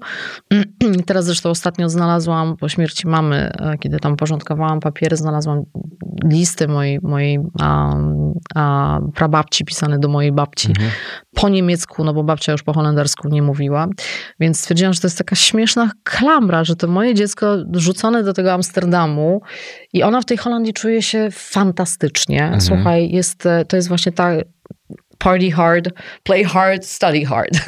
Juleczka e, nauczyła się tego języka w ciągu roku. Mieszkała tam najpierw chyba 4 lata i nie mówiła jednego słowa po holendersku, po czym się zawzięła, powiedziała, słuchaj, no ja mam tutaj pracować, ja tutaj robię kolejne staże, ona jest bardzo poukładana. E, Zresztą nawet nie wzięła sobie żadnego gap year pomiędzy um, licencjatem a magisterką, która Też teraz czytałem. robi. Tak, tylko po prostu jak czołg, rozumiesz, jedzie. Jak czołg. Od poniedziałku do piątku jak czołg, potem znika na weekend, rozumiesz, Takie czasowe, imprezowanie, czasowo wino. idealnie porównanie. Jezus, ma masakra, nie, daj spokój, nie, nawet nie, nie śmiejemy się z takich rzeczy. E, I ona się nauczyła tego języka w ciągu jednego roku Mhm. i mówi po prostu płynnie, z genialnym akcentem. I myślę, że to taka śmieszna, wiesz, klamra rodzinna, historia rodzinna, bo gdzieś dla mnie to jest trochę abstrakcja. Mam zdjęcia mojej prababci, ale wiesz, to był kiedyś żywy człowiek, który miał Mhm. swoje miłości, który kochał mojego pradziadka, który został gdzieś tam wyrwany z tej Holandii. Najpierw przeniósł się do Essen, bo mój Mhm. dziadek mieszkał jeszcze, kiedy były zabory w Polsce w Essen. E, Potem życie ją rzuciło do Polski. Potem po śmierci dziadka ona wróciła do tej Holandii. I nagle moje dziecko jest w tej Holandii i, i jakaś część jej, tak, Mhm. no jednak jest stamtąd, więc to jest taka śmieszna klamra. Więc Julka odnalazła się tam fantastycznie, kocha Amsterdam, kocha Holandię jak własny kraj. Natomiast Anka bardzo tęskni za, za Polską, więc ona, ona jest tutaj regularnie i teraz Mhm. dygresja od dygresji, więc te, te takie mm, nasze rytuały to jest to, że musi być śniadanie razem, musi być przynajmniej dwa razy w tygodniu, przynajmniej w ten weekend, tak? No bo one też jak tutaj są, mają swoje sprawy, mają swoich przyjaciół, jakieś tam swoje obowiązki, spotkania i tak dalej, ale przynajmniej w weekend musimy usiąść razem do stołu. A nie ma smartfonów i to jest oczywiste, nikt nie siada przy stole ze smartfonem, e, tylko po prostu siedzimy, gadamy, mamy razem fajny czas Mhm. e, i, i to, jest, to jest to, co mówisz, że to gdzieś... to gdzieś w Polsce umarło, bo we Włoszech nadal tak jest. We Włoszech te, Mhm. są te wielopokoleniowe rodziny i to jest w ogóle nie do pomyślenia, żeby razem, raz przynajmniej w tygodniu nie usiąść razem do stołu. Nieważne, czy to jest restauracja, czy u siebie w domu, ale musi być to, wiesz, la familia de sta insieme. musi być razem rodzina, przynajmniej Mhm. raz na jakiś czas. Bo to, ten stół buduje więzi, tak? Buduje więzi i buduje, ale też umacnia je, Wydaje tak? mi się też, że łagodzi wiele rzeczy. I łagodzi, dokładnie. Bo Dokładnie. dużo nie mamy odwagi powiedzieć sobie w twarz, co możemy sobie o kimś pomyśleć, kiedy Tak. go nie widzimy. Tak, I to, tak. to niestety ta tajemnica i brak tej odwagi buduje, że to jest trwalsze. Mi się Tak. tak wydaje, że to jest jednak istotne. A ty masz jakieś swoje rytuały, że bierzesz tego wstrętnego, obrzydliwego papierosa, pijesz kawę i ten, czy takie swoje, swoje? Co lubisz robić? Swoje, swoje. Wiesz, no teraz jakby wy, ramenik, mój ramen, wymógł na mnie super, że znaczy mam najbardziej szalonego psa na świecie, którego Mhm. adoptowałam, bo stwierdziłam, że to było w covid w zeszłym roku, w marcu stwierdziłam, ja miałam zawsze mm, jakieś tam kupowane psy. I brakowało mi tego, tego psa w domu, plus już tak osiadłam na tej kanapie w tym covidzie, bo ja byłam y, no, naprawdę hardkorowym zawodnikiem. Ja No, dezynfekowałam buty, jabłka, wszystko. wszystko. Ludzie przychodzili do mnie do domu, byli, był oprysk, wiesz, przed wejściem. E, więc e, wtedy jeszcze mieszkałam w centrum Warszawy, więc byłam po prostu w więzieniu, tak, Mhm. jak w więzieniu. I stwierdziłam, że jedyne, co mnie z tego może wyzwolić, a plus e, fajnie móc komuś pomóc, to adoptować psa. No i zobaczyłam tego mojego krejzola na jednej z, na Instagramie, na jednej ze stron adopcyjnych. I on, dosłownie to było takie zdjęcie, że on fruwał w powietrzu, uszy po prostu, taki słoń Dumbo, rozumiesz, Mhm. biało-czarny i miał po prostu uśmiech na pysku. Ja mówię, mój ci on. No i tam zadzwoniłam, pytam, co to jest, ale to kundelek taki nieduży. Mówię, no super, znaleziono go, gdzieś tam się błąkał pod siedlcami, teraz jest w przechowalni. Mówię, Boże, w przechowalni. I tak się nastawiałam na to, że ramen u mnie um, zostanie zdesantowany. Ja wtedy, zresztą dotąd mam dwa koty, jednego dachowca, którego też adopt, Mhm. znaczy adoptowałam. Znalazłam pod samochodem swojego czasu, Toyota. Toyota, bo akurat zajechałam do, na przegląd samochodu do Toyoty. Myślę sobie, moje koty zwariują, ale on pewnie przyjedzie taki przestraszony, wiesz, no pies Mhm. z przechowalni i tak dalej, to biedaczek, to ja go będę musiała, wiesz, tutaj gdzieś ugłaskiwać, żeby on się otworzył. Stary, po prostu wpadł, wpadło tsunami do domu. On był wszędzie, rozumiesz? On był na kanapie, on był w wannie, on po prostu, ja mówię, Jezusie Maryjo. Ewidentnie ten pies nie miał traumy. Po jakimś czasie się okazało, że mój e, adoptowany kundelek jest łajką rosyjsko-europejską. Nie wiem, czy znasz tę rasę. To jest pies na niedźwiedzie. To jest po prostu ADHD. Chodzące, skaczące ADHD. Więc e, no teraz mam taki rytuał, że rano ramen w okolicach godziny siódmej zaczyna drapać do drzwi, bo ja nie mogę niestety Mhm. spać z otwartymi drzwi- drzwiami, bo już raz się obudziłam przy nim, a ja jednak... Ale on świetnie wygląda. Teraz sobie sprawdziłem. O, łajka rosyjsko-europejska. No to na moim Instagramie są zdjęcia ramenika. Ramen jest generalnie idealnie e, wzorcem rasy, tylko że ma zwisające uszy, więc jest Mhm. jeszcze słodszy. E, Natomiast chara- charakterologicznie to jest wykapana historia. Mhm. Mm, Więc ramen do mnie drapie do drzwi. Mm, Ja wstaję, robię sobie herbatkę, nie kawkę na dzień dobry, Mhm. tylko robię sobie herbatkę z werbeny, taki, no, nie wiem dlaczego z werbeny. Odpalam sobie tego elektronika i ramen po prostu, on co do minuty wie, jak to się będzie, jak to się potoczy. Najpierw ka- karmię koty, potem delikatnie tam na, na, nalewam ramenowi wody, potem idę się ogarnąć do łazienki, jakiś szybki prysznic, bla, bla. Ubieram się i ramen już stoi z, w pysku, z, znaczy ze smyczą w pysku. Mhm. I to jest takie. To musiałbyś zobaczyć, jak ja funkcjonowałam w, COVID-zie, żeby zrozumieć, że dla mnie to jest teraz jeden z najważniejszych rytuałów. Także ja w końcu ruszyłam tyłek z kanapy za przeproszeniem, Mhm. że ja muszę po prostu wyjść na ten spacer, że ja muszę przejść z nim te parę kilometrów dziennie. No i to, żurnalista ziewa, widzę, że fajnie się. Mm. Ciekawą, ciekawą noc miałem z Hanną Lis, ale ja wtedy jeszcze cię nie, nie widziałem. No ja, ja to znam, bo ja mogę ci powiedzieć tak, u mnie wygląda tak. Szósta budzik, wychodzę z trzema psami, z każdym osobno, wcześniej O niż... kurczę, a dlaczego z każdym osobno? No bo każdy mnie kocha i z A, każdym... musicie mieć na wyłączność, tak? Tak, tak, tak, A, tak. I, okej. ale wcześniej robię, zanim otworzę drzwi, robię sobie kawę. I Ja kocham ten czas. Ja odpalam O. sobie audiobooka, pana Cobena, teraz Mhm. walę audiobook e, jeden po drugim. Coben mnie tak wkręcił w tą swoją historię, że lecę książkę za książką. I więc ja to znam. I ja kocham Mhm. ten rytuał. O, ja Patrycja do mnie patrzy i mówi, dlaczego tak wstajesz? Przecież ty nie musisz. Mm, A ja, mówię, a ja, uwielbiam. to, a ja to kocham. Ja to kocham. Ja to Ludzi wiem. nie ma, wiesz. Jeszcze była zima, to było ciemno, to już w ogóle mi się Tak, podobało. Tak, tak. Mm, naprawdę, ja to, ja to Ja lubię. uwielbiam te poranki, powiem ci. Znaczy ja nie muszę niestety mieć budzika, ponieważ ja i tak po prostu codziennie się budzę Mój o dziadek w tym szóstej wieku i muszę tak się... miał. No ja wiem, że to jest kwestia wieku. Ja codziennie budzę się tak częściej. Szósta, szósta trzydzieści max, ale potem sobie leżę w łóżeczku i tam mm, ogarniam rzeczywistość, co się Mhm, dzieje. E, No i potem ramy o tej 7.30 zwykle już tam... No, dlatego, dlatego też pytałem o te, o te rytuały, bo to jest fajna rzecz, żeby Mhm. mieć takie rzeczy. Tak. Mi się jakoś tak wydaje, że to jest... I mnie tak dziadek wychował, bo jak byłem u dziadków, to dziadek zawsze wstawał i pierwsze co, dawał jeść zwierza, zwierzakom Mhm. i powiedział, że dopiero później on może. Tak. A ja mam to samo. Ja, ja, znaczy ja w ogóle jak wychodzę z ramenem, to jeszcze wychodzę na czczo, bo chcę Mhm. się...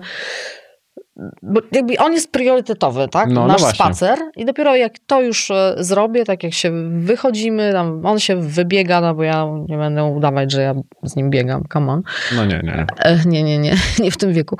E, I dopiero wtedy, wiesz, wracamy do domu, ja mogę sobie już spokojnie usiąść, nie wiem, odpalić telewizor, zobaczyć, co się dzieje niestety w tym momencie na przykład w Ukrainie, zjeść sobie śniadanko i dopiero gdzieś tam ten, ten Mhm. początek dnia jest taki, taki fajny, taki lajtowy, taki mój. Mhm. No to tak jak ja ci mówiłem o tych spotkaniach po, dopiero po 13, że ja lubię Tak, sobie to tak, wszystko, wiesz, tak. wprowadzić e, w życie. Człowiek jest wart tyle, co ma w głowie i w sercu. Ty miałaś momenty zła, dominacji demonów, taki moment zakrętu W sensie? swojego życia, że czułaś się niedobrze będąc sobą. Tak. Tak? Tak. O, to to pięknie. Rozwiń to tak. Bo to takie sakramentalne. Ja cię kręcę. No, tu same zakręty. Mm, No wiem, wiem, wiem. Y,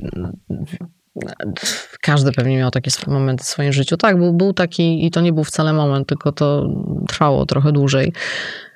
Y, Gdzie się wszystko trochę tak mi w życiu zawaliło. Mhm. Mm, Zawaliło i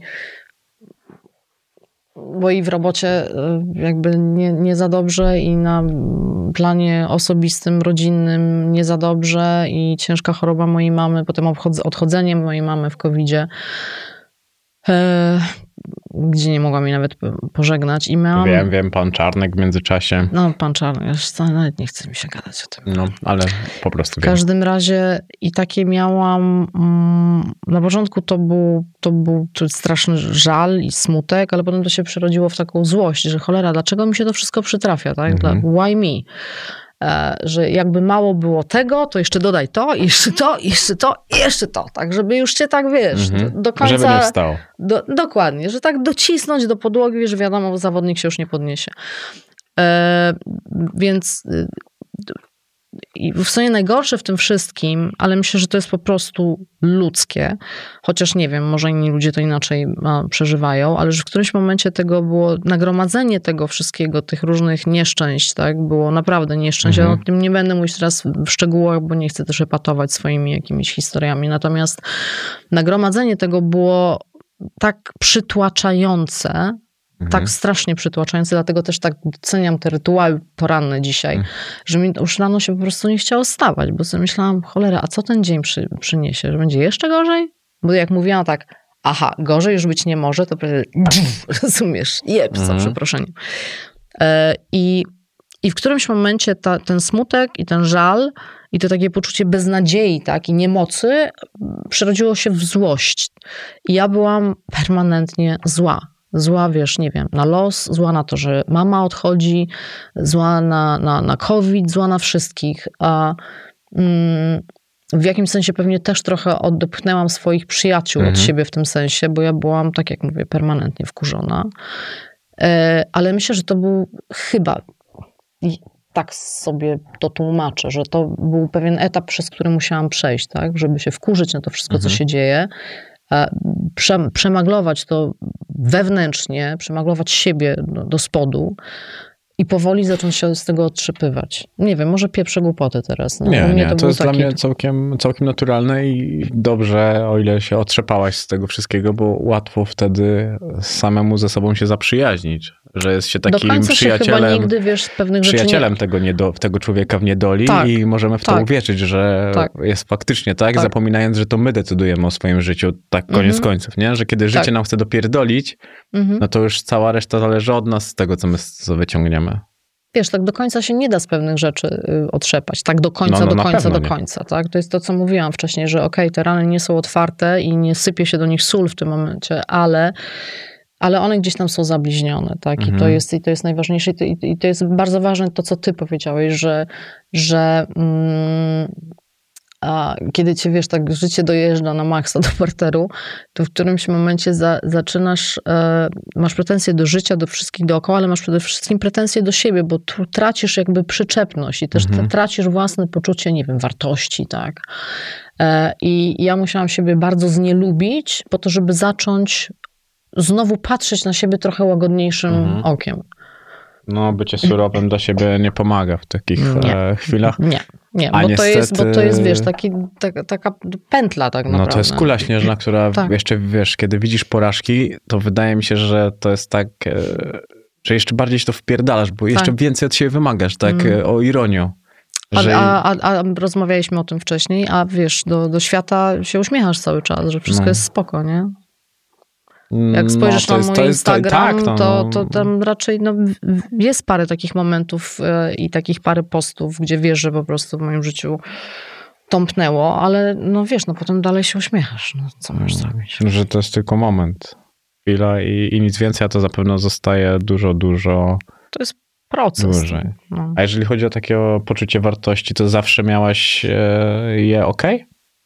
Nie. Czy właśnie szukałaś dowartościowania w starszych gościach, którzy przypominali tatę? Mm, Nie, no to, to akurat jeżeli chodzi o, o związki i o relacje, to, to nigdy nie było Mhm. kwestią nie wiem, szukania dowartościowania, ale mm, zawsze miałam jakieś tam kompleksy, tak. To nie jest tak. e, Przecież każdy cię chwalił. Co, za, co ja oglądałem wywiad, to ale jesteś piękna, ale sprawiać coś. No, ale masz nogi, ojej, ojej. No, Mm, mm, No widzisz, a ja zawsze miałam bardzo wiele kompleksów. Najpierw, ponieważ trafiłam do tego zawodu bardzo wcześnie, więc w związku z czym byłam traktowana trochę jako taka już ładna blondynka, co to nic nie umie, więc zawsze musiałam pracować cztery razy ciężej, żeby udowodnić, Mhm. że to nie jest tylko ładna blondynka, ale to i, i tak nic, nic nie dawało, bo i tak, nawet jak ja robiłam swoje, to potem pojawiały się jakieś fake newsy, na przykład, nie wiem, a, że Lisowa e, zażądała choreografa, żeby ją nauczyć cho- chodzić po studiu za 10 tysięcy złotych, tak? Gdzie po A prostu on wziął pięć, ja pamiętam to. No. gdzie wiesz, pamiętam, że pojawił się taki kompletnie idiotyczny pomysł, bo ja chodzę, nie wiem, czy zauważyłeś to, czy nie, bo byliśmy tam, zrobiliśmy parę kroków. Ja chodzę trochę jak żołnierz. Rzeczywiście nie mam jakiegoś kobiecego chodu specjalnie, a jak jestem w trampkach, to w ogóle. I e, świętej pamięci Andrzejowi Urbańskiemu bardzo się nie podobało to, jak ja wchodziłam do, do studia. Wtedy te wiadomości, nie wiadomo po huk, ale były chodzone, że zaczynało się od tego, że wchodzi ta blondyna, to coś tam gada i dopiero później siada. Nie wiem po co, dobra, taki Mm, mieli pomysł. nogi. No, I, I widzisz, Urbański mówi, że co, jak ty chodzisz, po prostu jak jakiś żołdak na wojnie, tak nie można i ten... E, I któregoś razu, a to było jeszcze przed moim pierwszym oficjalnym wystąpieniem w wiadomościach, ja przychodzę na tam kolejną próbę kamerową e, i stoi jakiś gość ja się dowiaduję, że on jest choreografem i on mnie nauczy chodzić. Ja mówię, czy was pogięło już kompletnie? Ja mówię, ja mam tu po prostu przekazywać ludziom wiadomości, a nie po prostu tańczyć na róże. E, No ale faktycznie no, gość przyszedł, powiedziałam, że więcej go nie chcę tam widzieć, no ale gość przyszedł, swoje odhaczył, no i później ktoś sprzedał do mediów, że Lisowa sobie zażyczyła choreografa, więc... E, ale od czego tym razem była dygresja? Bo już nie wiem. Od poczucia wartości. A. Mm, A i tak się nieźle, nieźle, nieźle trzymasz, wiesz? Bo ty czasami lecisz tak daleko, że ja sobie zapisuję, żebym ja nie zbłądził. A ty, i ty, ja tak patrzę i czasami nie dowierzaj, że ty wracasz tam. Hanna dygresja lis. No, poczucie wartości. E, więc jak byłam, jak byłam, no Jezu, ja nie wiem, co to będzie, bo ja cały czas stuką bro, brodą w ten Nie, mikrofon. okej. Więc jak, jak byłam, miałam te 29-30 lat, to miałam takie poczucie, że jestem za młoda i wszyscy mnie traktują jak kompletną kretynkę, i że jak będę miała 40 lat, to wreszcie się poczuję Mhm. dobrze w swojej skórze. Przysięgam ci, ja czekałam na to 40 To jak był, na, a wiesz, że na, to był mój, mój kompleks, e, kompleks strasznie duży, że ja nie mówiłem ile mam lat, bo bałem się tego, że, Że będą jako idiotę. No. No. No to, to, wiesz, no teraz mamy ageism w drugą stronę, ja już jestem za stara na wszystko. A, przede mną jeszcze wszystko. To, to No, chociaż tutaj wiesz, wszystko na słowo, wszystko Tak. na. E, więc e, po- poczucie, to nie jest tak, że ja, nie wiem, byłam zakompleksioną małą dziewczynką, która się bała Mhm. wyjść. Ja zawsze byłam bardzo otwartą osobą i jestem wciąż bardzo otwartą osobą, ale to nie jest tak, że ja miałam jakieś i mam szalone mniemanie o sobie. Wręcz przeciwnie, jest wiele rzeczy, które wiem, gdzie, gdzie są moje słabe strony, ale też już Mhm. wiem, e, gdzie są moje mocne strony. I e, nauczyłam się je doceniać też Mhm. w końcu. Masz rację, jest coś takiego, że jakby to polubienie się, siebie jest pewnym procesem. To znaczy inaczej, jest mnóstwo idiotów na, na świecie, którzy, jak, jak głosi powiedzenie, zabiliby się skacząc z poziomu swojego ego, bo mam wrażenie, że im człowiek głupszy, tym, a, tym bardziej zadowolony z siebie. Mhm. To by się E, zgadzało. Więc mm, ja jestem umiarkowanie z siebie zadowolona, znam swoje słabe strony, znam swoje mocne strony, ale, ale powiem ci, że z wiekiem jest coraz fajniej. No. Mhm. Naprawdę jest coraz fajniej. Tata nauczył mnie kochać i szanować drugiego człowieka takim, jakim jest. Potrafisz szanować każdego? Tak, Naprawdę? tak. To duża umiejętność. Znaczy mogę, mogę się z, z kimś głęboko nie zgadzać, jak wiesz, bo to już zostało, um, na szczęście na, na antenie się powstrzymałam, ale byłam o krok. Wiesz, że potrafię nieźle rzucać mięsem. I prawdę powiedziawszy, nawet to lubię. Mhm. E, ale ja nigdy nie przeklinam w sytuacjach, nie wiem, stresowych, konfliktowych. A, ja ja nigdy bym nie. nie. potrafiła powiedzieć tych taki owaki, Mhm. tak? No to słabe. To słabe, że nie potrafiłabym. Znaczy nie, nie, to słabe Nie, to jest takie słabe, robienie, tak. no, ale, bo ogólnie uważam wulgaryzmy za fajne, ale nie wtedy, Ale nie, kiedy... nie, nie kiedy one są nie kiedy są konfrontacyjne. słabością. dokładnie, dokładnie. Więc tak, co do zasady, szanuję każdego człowieka bez względu na jego przekonania polityczne, religijne i tak dalej. Mogę się z Mhm. kimś głęboko nie, nie zgadzać, ale niezwykle rzadko już musi być naprawdę wkurzona i doprowadzona do, do ściany, Mhm. żeby jakby personifikować e, mm, nie wiem, jakieś, jakieś zjawisko w tym sensie, że Mhm. nie powiem, ten to jest głupi, mm, bo ma inne poglądy ode Mhm. mnie, tak? Mogę powiedzieć, uważam, że jego poglądy są kompletnie od czapy, tak? Ale nie Mhm. oceniam człowieka. Okej. Co było projektem, który nie wypalił wcale? Mm, W sensie Możemy zacząć- zawodowym? Tak, tak, tak. E, Dać ci kartkę i długopis? Wiesz co, tak naprawdę to wydaje mi się, że jedynym takim, którym nie wypalił, dlatego że ja go w ogóle nie czułam, kompletnie go nie czułam, w zasadzie od A do Z, to był jeden sezon, e, nawet nie pamiętam jak ten program się nazywał, Je- jeden sezon robiłam takie wywiady w Polsat Cafe. Mhm. E, I on nie miał prawa wypalić, dlatego że ja tam. Znaczy, nie czułam tego programu, ponieważ on nigdy nie był mój. Ja miałam odgórnie narzucaną listę gości, narzucaną li- listę, wiesz, tematów, które trzeba poruszać, a takich, które lepiej nie poruszać, bo ktoś się wkurzy, albo to nie jest ciekawe dla naszych widzów, więc de facto sprowadzało się do tego, że miałabym być panią, która jest, nie wiem, łowcą sensacji, wiesz, odpytuje ludzi z ich życia, nie wiem, łóżkowego, emocjonalnego Mhm. i tak dalej. Więc ja starałam się, jak mogłam e, i wydaje mi się, że to, to mi akurat wyszło, nie, nie iść tym tropem, ale to była permanentna walka, więc to nie miało prawa się udać. E, No i, i to, no to był totalny niewypał, bo ja w tym byłam, ja nie mogłam w tym być autentyczna, bo to, to nie był mój program tak naprawdę. Zresztą rozmawialiśmy o tym poza anteną, wiesz, ty masz tutaj taką wolność, że możesz sobie zaprosić kogo chcesz, rozmawiać jak długo chcesz. Nawet Hannelis.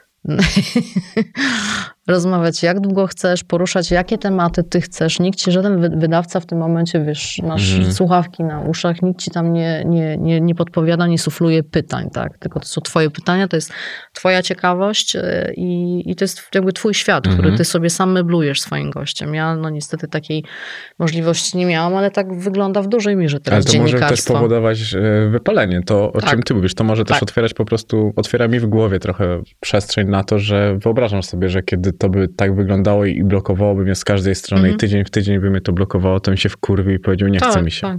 Ale i powiem ci, że to był e, ostatni mój mm, program w telewizji i to spowodowało rzeczywiście takie wypalenie, gdzie ja powiedziałam, dobra, mm, chrzanić to ja po prostu nie chcę tego teraz robić, Mhm. ale wtedy to jeszcze było, ja nie chcę tego teraz robić. A to było jednak 4 lata temu. No I ja właśnie. nigdy do tego już nie wróciłam. I nie chciałam do tego wracać.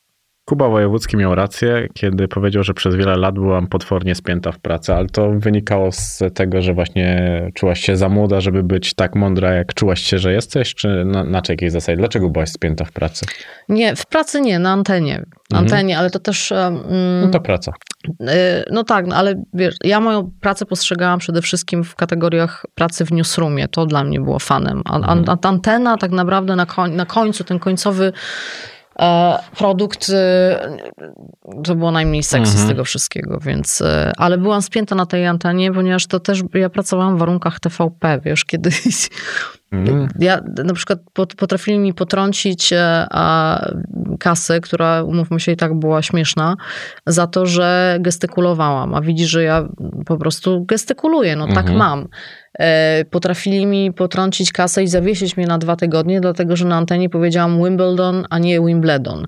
I wezwał mnie szef agencji e, informacji i powiedział, że ja szpanuję swoim angielskim. Ja mówię, nie szpanuję, po prostu z automatu mi się tak Mhm. powiedziało. Tak? Mówię, ja chodziłam parę lat do szkoły amerykańskiej y, i, i z automatu mi się tak powiedziało, no to dostałam Mhm. w piernicz, tak? Znaczy gdzieś nie, nie obrać. Więc w którymś momencie, tak, rączki na stole, nie ruszam rączek, tak? Mhm. Bardzo uważam, żeby nie przyszpanować, tak? Bardzo uważam, żeby nie machać głową, bo też mam tendencję do takiego bardzo bujnego body language.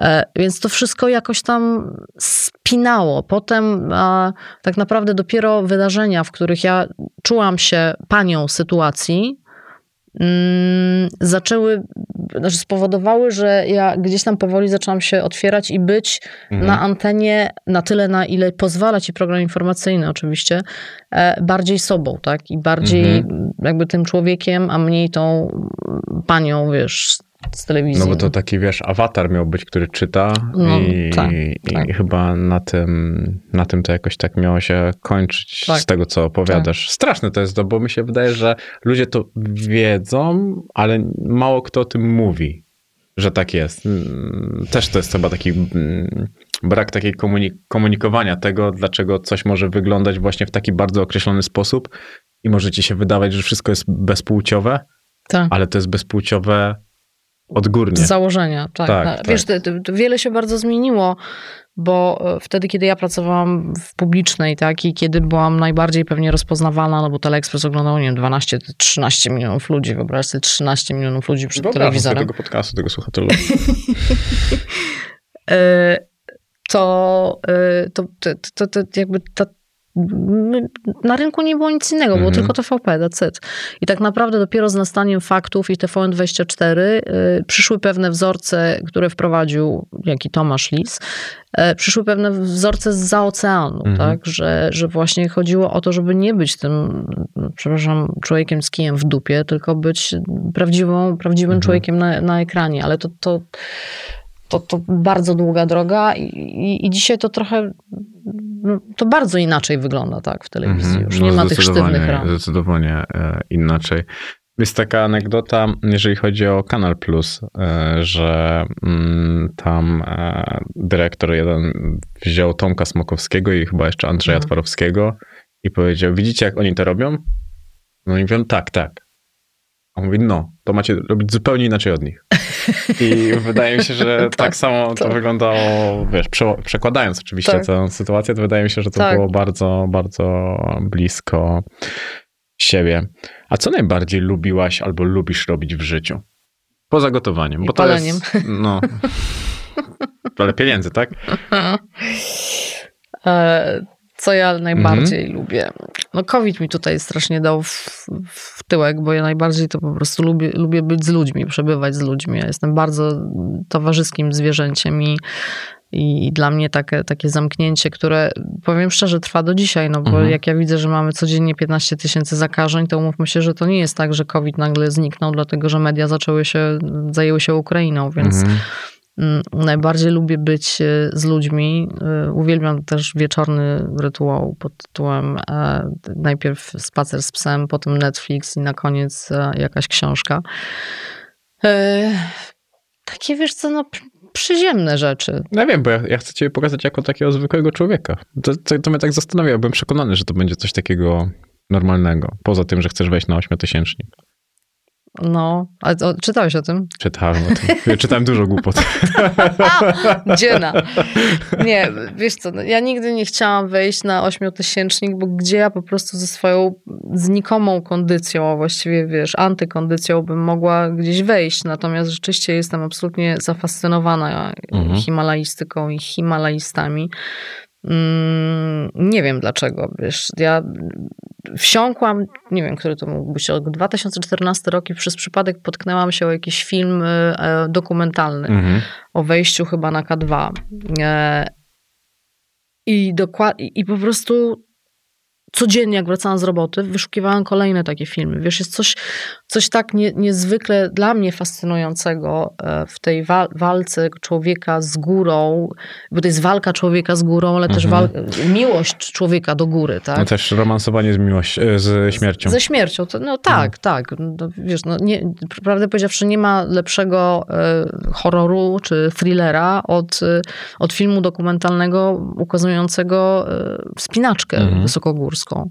E, I ja tych ludzi szale, znaczy uważam, że są kompletnie stuknięci, ale ich doskonale rozumiem, bo też myślę sobie, że mm, że takie, że takie mierzenie się właśnie z górą, ale też z samym sobą w absolutnej samotności, bo każdy Mhm. na tej górze jest sam. Nawet jeżeli jedzie, wiesz, lecisz tam z grupą 10 czy 15 osób, na końcu każdy z nich jest sam ze swoimi myślami, ze swoimi obawami, ze swoją tęsknotą i myślę, że to są takie, takie chwile, które mm, też potrafią nieźle uz- uzależnić Mhm. człowieka, tak? Że gdzieś wchodzisz... na- Emocje mi się wydaje, że to Emocje, jest takie... totalna adrenalina, tak. Mhm. E, też ta tęsknota za domem, bo potem oni wracają do domu i mają tęsknotę za tą górą. E, Dla mnie to jest po prostu najwspanialszy sport e, na świecie. Aczkolwiek nie nazwałabym tego sportem. Nie, bo sport, nie, to nie jest sport. To jest takie trochę mm, styl życia. To jest tak, to jest styl życia zdecydowanie. Ostatnio u Martyny Wojciechowskiej e, w podcaście był jakiś tam mm, człowiek, który wchodzi. Ja się niestety na tym nie znam, Mhm. chociaż był u mnie Andrzej. Margiel? Mhm. Mhm. Znaczy u mnie u Bogusia był i to ciekawy gościu, spóźnił się godzinę, myślałem, że go zajebie. E, To ja ale- tylko 20 minut. No, to, nawet się nie spodziewałem, że będziesz punktualnie. Ty więc spokojnie. Już ustaliliśmy, że jesteś w momencie, którego ja się boję. E, no, a na jaki miałeś najlepszy czas w życiu, prywatnie i zawodowo? Możemy rozdzielić na prywatnie i zawodowo. Mnie ciekawi. Hmm. Zawodowo to się ciebie pytałem już wszedł. I co ja ci odpowiedziałam? Nie wiem, bo może ty kłamałeś. No właśnie, wiesz, to żebym jakieś ja, ja, ja, teraz Nie, no ja ci nawet zasugerowałem, że moim zdaniem ten Polsat to był e, No zawodowy. właśnie chciałam tak powiedzieć, że, że to, były, to, to była takie, wiesz, taka moja dojrzałość dziennikarstwa, znaczy osiągnięcie pewnej dojrzałości. Też zostanie, zostałam wypuszczona jednak na głęboką wodę, bo tworzenie programu informacyjnego całkowicie od zera, Mhm. e, w miejsce programu, który był już jakoś tam znany, ale miał fatalne ratingi, tak, i fatalne notowania. Mm, e, Ale właśnie to budowanie od podstaw było czymś fascynującym, Mhm. bo, bo myśmy budowali od podstaw nie tylko zespół tak, ludzi, ale też no, kurczę, scenografię i muzykę. Ja Czekaj, ale to, bo to były wydarzenia, tak? Wydarzenia, A co tak. było wcześniej? E, przed wydarzeniami był taki, nie wiem, roczny chyba epizod w TV4, e, dwuletni, przepraszam, dobra. epizod TV4, a wcześniej to był Teleexpress, ale ja... No nie, no to wiem, wiem, ale Tak. po prostu zastanawiamy. To dobra, no to wróćmy do wydarzeń, bo to, to mnie ciekawi. No Więc to, wiesz, takie, taka, takie poczucie też sprawczości, bo e, to nie jest tylko tak, że, że budowaliśmy, bu- budowało się jakiś zespół ludzi, tak, ale Mhm. Budowało się w tym samym czasie newsroom, e, e, gdzie ja też w tym uczestniczyłam, tak, zamawialiśmy Mhm. meble. Ja dzwoniłam do Stanów, e, bo firma, która zrobiła nam mm, jakby całą oprawę graficzną i muzykę, to była firma amerykańska, którą ja znalazłam w internecie, obserwując ich realizację w Stanach Zjednoczonych. I i ja po nocach z nimi gadałam i mówiłam, nie, nie ta muzyka, zmieńcie to tutaj, to, to, to otwarcie mi się nie podoba, tamto mi się nie podoba. I to było takie poczucie, że to jest po prostu naprawdę moje dziecko, tak? Mhm. Że to nie jest, że, że przyszła pani do jakiegoś programu, da, dali jej papiery, pani teraz przeczyta, tak, nie wiem, z promptera. Więc to była taka fantastyczna przygoda mm, na wielu płaszczyznach. E, I takie poczucie, no rzeczywiście bardzo dużej swobody i wolności, Mhm. a jednocześnie odpowiedzialności za to, że no, jest się ojcem, matką tego sukcesu, a ewentualnej porażki. Ale Mhm. to, to dawało takiego kopa, tak, że... To szybko się zawinęłaś od tego swojego dziecka, bo to, to krótko było. No sz- szybko, nie szybko, no trzy lata w sumie. No to krótko. Dwa lata, tak, tak. No ale to, to, krótko. Patrząc na to, że to dziecko, no takie, taką wtedy podjęłam decyzję. no właśnie. Eee, I coś jeszcze. A prywatnie? To, to też jest ciekawe. W takim dorosłym życiu. Mhm.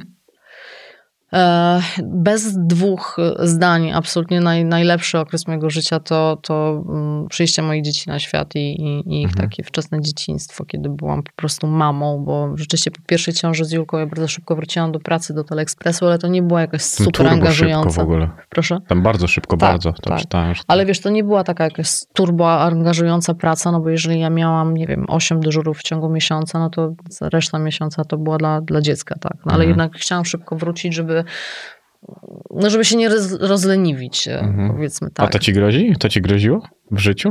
Lenistwo?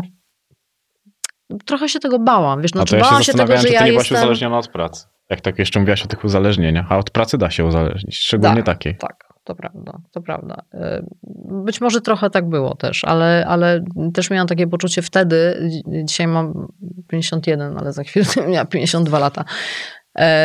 A ja myślałem, że 62. A jak siadłam dalej, to nic się nie poprawiło? Nie, nie, tutaj było około 80. A, poczekaj, poprawię sztuczną szczękę. E, ja się, tak, ja się, wtedy byłam, mm, jak Julka przyszła na świat w styczniu 99 roku, ja miałam nominalnie 29 lat, Ja ale w, w maju, ile? Siedem. No idź, spadaj, gówniarzu, z kim ja to w ogóle gadam? Ja miałam 29 lat nominalnie, ale w maju już kończyłam Mhm. 30 i miałam takie poczucie, że jak ja teraz nie wrócę szybko do pracy, to może ja już nigdy nie wrócę. Mhm. Wiesz o co chodzi, że coś mi ucieknie, że e, ktoś po prostu, nie wiem, zajmie, zajmie moje miejsce, już nie będzie powrotu. Natomiast po, po, po narodzinach Anki miałem jakiś też większy spokój e, Mhm. w sobie, myślę, i nie, nie, nie ciągnęło mnie tak strasznie do tej, do tej roboty. I Mhm. dałam sobie taki czas na oddech, żeby wiesz, cieszyć się tym macierzyństwem i, Mhm. Chociaż powiem szczerze, że no, ktoś to tam na górze źle wymyślił, bo tak naprawdę pewnie najba, najpełniej bym się potrafiła cieszyć ma- macierzyństwem chyba teraz, tak? Kiedy Masz jestem... jeszcze czas. No, tak, no wiem, do czego pijesz. No, moje dzieci powiedziały, że przed 30 nie będą miały dzieci i Bogu dzięki za to, bo z jednej strony myślę sobie, że dzisiaj tak to jest, że kobiety stają się matkami, kiedy jeszcze nie są tak naprawdę do tego przygotowane, to faceci też. E, I, I tę, nie wiem, też wiedzę, dojrzałość osiągają zdecydowanie później. Ale nie babcio, to ja nie, nie Nie, nie, nie, ale ja zostać to jeszcze. nadal myślałem jeszcze o tobie, wiesz? Ja, ja, ja, ja. Nie, nie, już chyba bym, nie, ja mówię, że mentalnie dzisiaj, czy tam w wieku 40 kilku lat, y, wydaje mi się, że byłabym lepszą mamą niż Mhm. byłam. Ty się córkami nie wyręczaj. Ty. Ale ty też e, mimo wszystko tak spełniałaś e, swoje marzenia, nie? Że miałaś takie, że korzystałaś z życia jak mogłaś, czy, czy nie? Tak.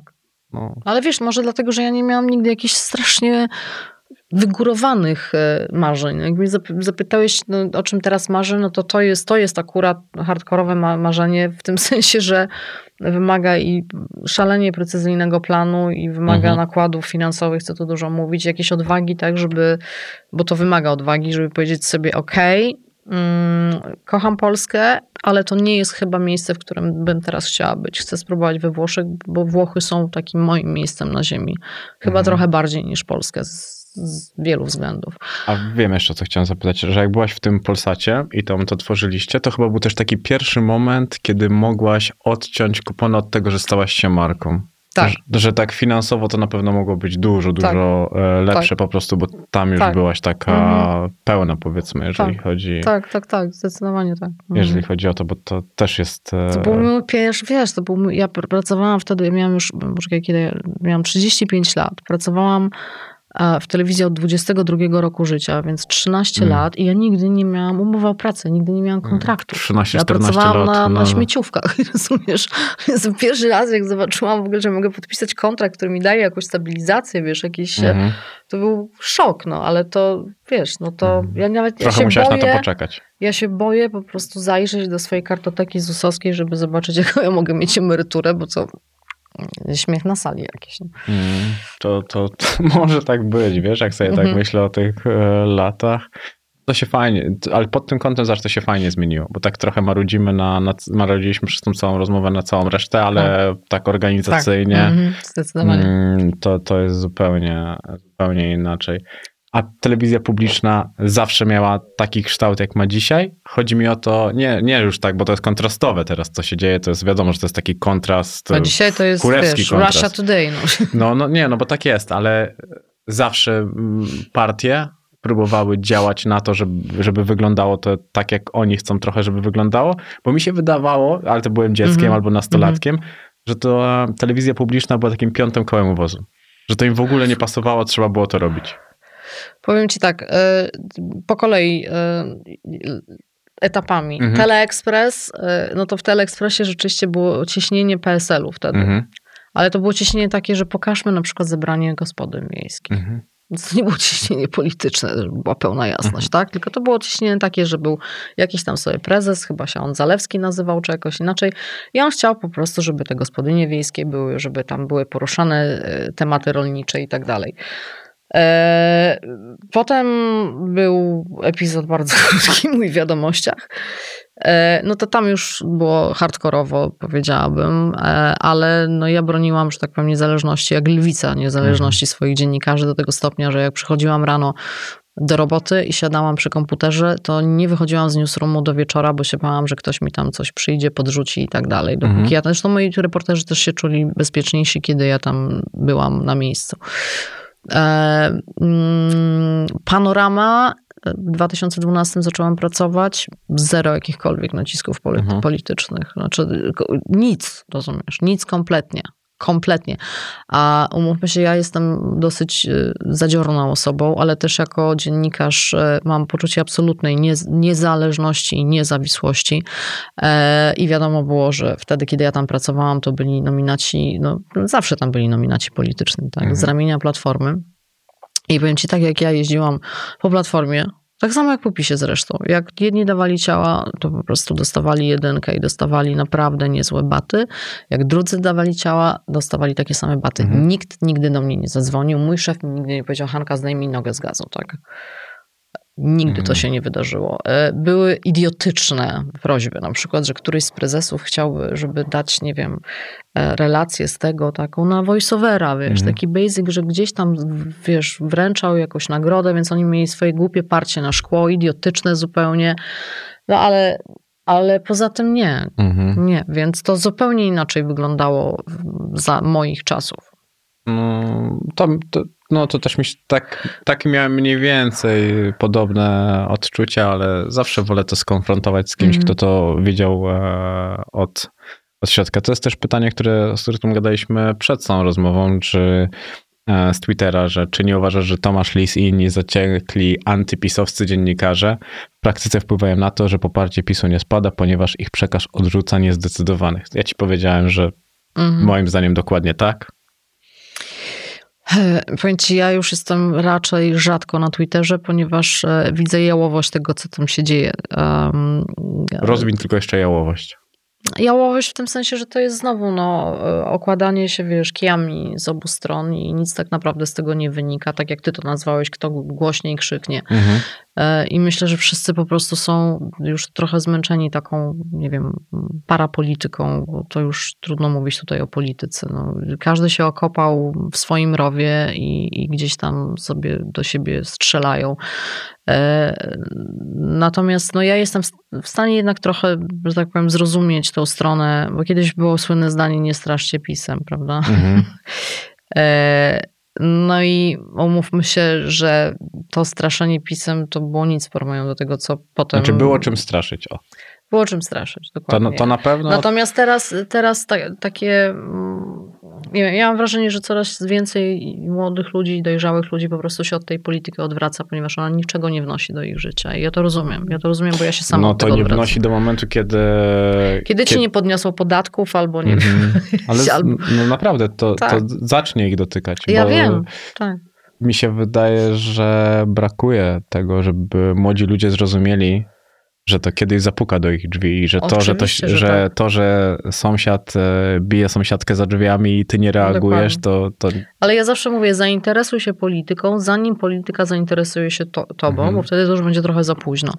Ale wiesz, w tym strasznie ciężko teraz cokolwiek wyłuskać z tego szumu informacyjnego. No. Bo, bo jeszcze oprócz, oprócz tych wszystkich kłótni o niezależne sądy, to jeszcze do tego doszedł COVID, teraz doszła Ukraina.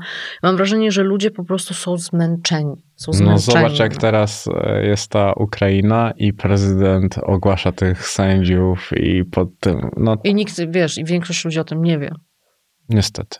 E, niestety, e, tylko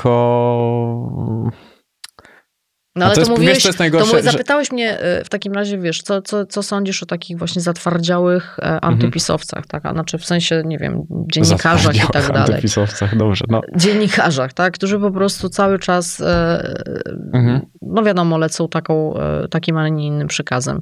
No ale dobra, a jak byś ty to nazwał, będąc dziennikarzem na przykład politycznym, to co się teraz wydarzyło w cieniu wojny na Ukrainie u nas? No to co byś, Mm, jak byś to tutaj- skomentował? Nie, nie, no chodzi o to, że y, ja bym szukał, znaczy tak, tutaj to są potrzebne dość jasne sygnały tego, co Mhm. się dzieje i po prostu mówienia o tym. Nie oceniania, ale mówienia. Że na przykład, wiecie co, bo w międzyczasie wydarzyło się coś... Ale wiesz co, to jest tak skomplikowane, że samo mówienie, umówmy się, kto, e, ilu ludzi znasz ty osobiście, Mhm. znaczy ty tam, dobra, ty może nie, ale jakbyśmy spróbowali rzucić to jakąś cyfrą, tak, Mhm. w ciemno. Ile osób w Polsce, jaki to jest odsetek Polaków, którzy, którzy mają jakiekolwiek pojęcie na temat tego, czym jest Trybunał Konstytucyjny, No to, albo to, jest, to jest prawda. czym jest drugi, y, no. KRS, tak? No to Mhm. większość powie halo, więc y, no, raportowanie, znaczy mówienie o tym, ty mówisz, powiedz co się stało, ale nie skomentuj. No ale jak powiesz co się stało i nie skomentujesz, to ludzie nie wiedzą, nie, nie, nie dowiedzą się co się stało, bo nie Mhm. znają tych wszystkich, wiesz, mechanizmów. Nie, nie wiedzą po co jest y, powołany A nie, Trybunał no jasne, że tak, tak tylko chodzi mi o to, że okej, są sytuacje, gdzie krytykujesz i możesz, wiesz, to jasno Rozwinąć. określić, ale też są Tak. sytuacje, gdzie możesz chwalić, gdzie możesz powiedzieć, okej, fajnie, że na razie krótkoterminowo widzę te rozwiązania jako dobre, Bo krótkoterminowo to Tak, ten no rząd to działa no bardzo tak. dobrze, moim zdaniem, akurat e, tylko krótkowzrocznie. Oni tam mają. No, e, krótkoterminowo, oni tam no, oczywiście, akurat, że tak. Wiesz, e, wiadomo, że, że, że cieszy to, że e, ludzie dostali 500 plus, tak. No cieszy, tak, ale wiesz, no, kiedy się to wszystko wy, wy, wywali, no my Niedługo. będziemy za to płacić. Nasze dzieci będą za to płacić. Nie wiem, czy ty masz dzieci już, czy nie. Nie wiem o tym, ale może. Diabli wiedzą, wiesz, co różnie może. Diabli wiedzą jest bardzo dobrym określeniem. E, no, ale ja, ja też się z tym zgadzam i myślę, że oni dokładnie wiedzą, że oni tych problemów nie zostaną. Oni je Mm. komuś zostawią. Tak. I kiedyś dziadek mnie zostawił z taką mm, piękną myślą, że stary człowiek sadzi drzewo, żeby młody mógł się ochłodzić w jego cieniu. Mhm, I to jest, to na pewno nie jest myśl ludzi, którzy obecnie rządzą. Mhm. Mm, I oni zostawią kogoś naprawdę z wyciętym lasem Tak. i będzie, będziemy się krztusić, bo nie będzie czym oddychać. Więc e, ja sobie zdaję z tego sprawę, tylko są gdzieś tam w międzyczasie na pewno jakieś rzeczy, które można powiedzieć, że okej, oddaję wam tutaj, bo Mhm. tu zrobiliście robotę, o której ja nawet nie pomyślałem, że można zrobić Tak, i nie lubię skrajności. Ale Kiedyś takim- balansowałem na Ale czymś takim, wiesz, był, był 500 plus, dlatego mnie to strasznie wkurzało, jak, e, bo ja jeszcze wtedy pracowałam w telewizji, jak wszyscy mówili, nie da się, nie da się, nie A można, potem nie Platforma ten. 1000+. Plus. Tak, no, no właśnie, więc, e, ale dlatego się nie chcę już zajmować polityką, rozumiesz, bo to Mhm. jest wszystko takie, Tu, tu jest niestety potrzebna skrajność i odbijanie piłeczki. I wiesz, co jest e, niesamowite w polityce? Że bierzesz dwie różne strony i jedna i druga uważa, że wygrała. mm, Dyskusji. tak. E, I to jest takie niesamowite, że to jest pierwsza dyscyplina, którą Mm. można uprawiać i można myśleć, że się wygrało, pomimo tak, tak. tego, że porażką jest to, nie ich poglądy, tylko to, że oni nie potrafią się dogadać. To jest porażka polityka, bo polityk powinien po prostu jednoczyć i szukać kompromisu, a zapomnieliśmy o tym, e, zatracając się w takiej napierdalance. Ale widzisz, no to jest skutek e, jakby tej takiej polaryzacji, która nastąpiła nie tylko na scenie politycznej, a, e, ale w którymś momencie po prostu wrogiem jednej czy drugiej partii stawał się nie tylko, nie wiem, jeden czy drugi lider polityczny, ale w zasadzie wszyscy jego poplecznicy, tak? Znaczy Ludzie, zapędziliśmy ludzie, się dokładnie. No naprawdę. wiesz, jak ja słucham e, opowieści moich bliskich znajomych, e, fajnych, inteligentnych ludzi, pochodzących naprawdę z mądrych domów, nie wiem, inteligenckich, Mhm. że oni nie są w stanie spędzić ze sobą wigilii, bo tam po prostu zamiast opłatek, rozumiesz, to mm, się łamać, to talerze są łamane na głowach dosłownie. E, To ja sobie myślę, wiesz, gdzie my żyjemy? No ale Znaczy, zobacz, bo, bo nigdzie takiej ludzi, polaryzacji no. nie ma. Okej, w Stanach dokonał tego Trump, nie da się Mhm. ukryć, bo tam już też, że tak powiem, było gorąco, tak, umówmy się, i pewnie nadal jest. Potem jeszcze doszedł ten COVID, powiat na, podział, rozumiesz, na, na foliarzy i covidian, ale to, co mi na przykład bardzo podoba się we Włoszech, bardzo wiele rzeczy mi się we Włoszech nie podoba, włoska polityka też nie szczególnie, E, już zwłaszcza kolega Salvini, który ostatnio go- gościł w Przemyśle, to duże brawa dla prezydenta Przemyśla za akcję z koszulką. E, Ale tam, e, ja byłam ostatnio z moją córką e, w Mediolanie, młodszą Anią i siedziałyśmy w knajpie. Był pierwszy raz, kiedy wyszłam do knajpy chyba od roku, wiesz, bo tam wymagają tych paszportów covidowych, a ja akurat jestem za. E, Nie mówię, że to musi być obowiązkowe, żeby się szczepić, ale no, mamy taką sytuację, Mhm. jaką mamy, więc jesteśmy odpowiedzialni nie tylko za siebie, ale za innych ludzi. Więc i pamiętam, że siedziałyśmy w knajpie obok e, siedziało, e, siedziały dwa małżeństwa, mm, dwie pary. I gadali o polityce. I mieli kompletnie rozbieżne po- poglądy. Kompletnie. Ale takie, Mhm. wiesz, że w Polsce to oni by już się zrzucili sobie do gardeł. A tam, wiesz, winko, pizza. Wiesz, to nie jest tak, że się nie da. Mhm. Tylko my jesteśmy już tak, znaczy do, doszliśmy do takiego punktu zacietrzewienia i to się rozlało, wiesz, poza e, parlament, e, poza media, to się po prostu rozlało Mhm. na cały kraj, na, na rodziny, wiesz, na braci, na, na, na, na matki, ojców, córki, że my przestaliśmy ze sobą w ogóle gadać. I ja, prawdę powiedziawszy, nie widzę na horyzoncie niczego, co by zwiastowało jakieś, e, wiesz, no, jakieś skle, sklejenie te, te, tego Mhm. narodu, który jest tak podzielony i tak pęknięty. Nie widzę takiej osoby, tak, takiego Mhm. przywódcy, No który właśnie. byłby to w stanie zrobić. Bo ja chciałem ci zadać to pytanie, jak już e, mówiłeś, czy jest ktoś, kto mówi twoim głosem? Bardzo szanuję Donalda Tuska, bo stał się naprawdę politykiem ogromnego formatu. Ale zardzewiał na polskie podwórko. E, Ale wiesz, to nawet nie o to chodzi, czy on zardzewiał, czy nie zardzewiał. Znaczy on, umówmy się, że kiedy jesteś kilka lat poza polską polityką e, i funkcjonujesz w zupełnie innych realiach, gdzie No on właśnie nie ma Mistrzów. tego, on był w Lidze Mistrzów, to był heavyweight champion, ale on też już, wydaje mi się, że do, do polskich realiów trochę nie przystaje o tyle, że on już nie wyjdzie z tą maczetą, wiesz. Mhm. E, No, ośmieszyłby się tym. No ośmieszyłby się tym, a mam... wyglądało dziwnie. A mam wrażenie, wyglądałoby dziwnie, znaczy on potrafi być bardzo zdecydowany w swoich wypowiedziach, tak? E, e, I potrafi, i chwała mu za to, trochę, że tak powiem, tak po pisowsku czasami polecieć Mhm. w ocenie. Ale ja nie, e, nie sądzę, mogę się mylić, ale wydaje mi się, że to nie jest ten, ten człowiek, który, bo on ma tak ogromny elektorat negatywny. Także przez, to, przez tą propagandę, która jest codziennie.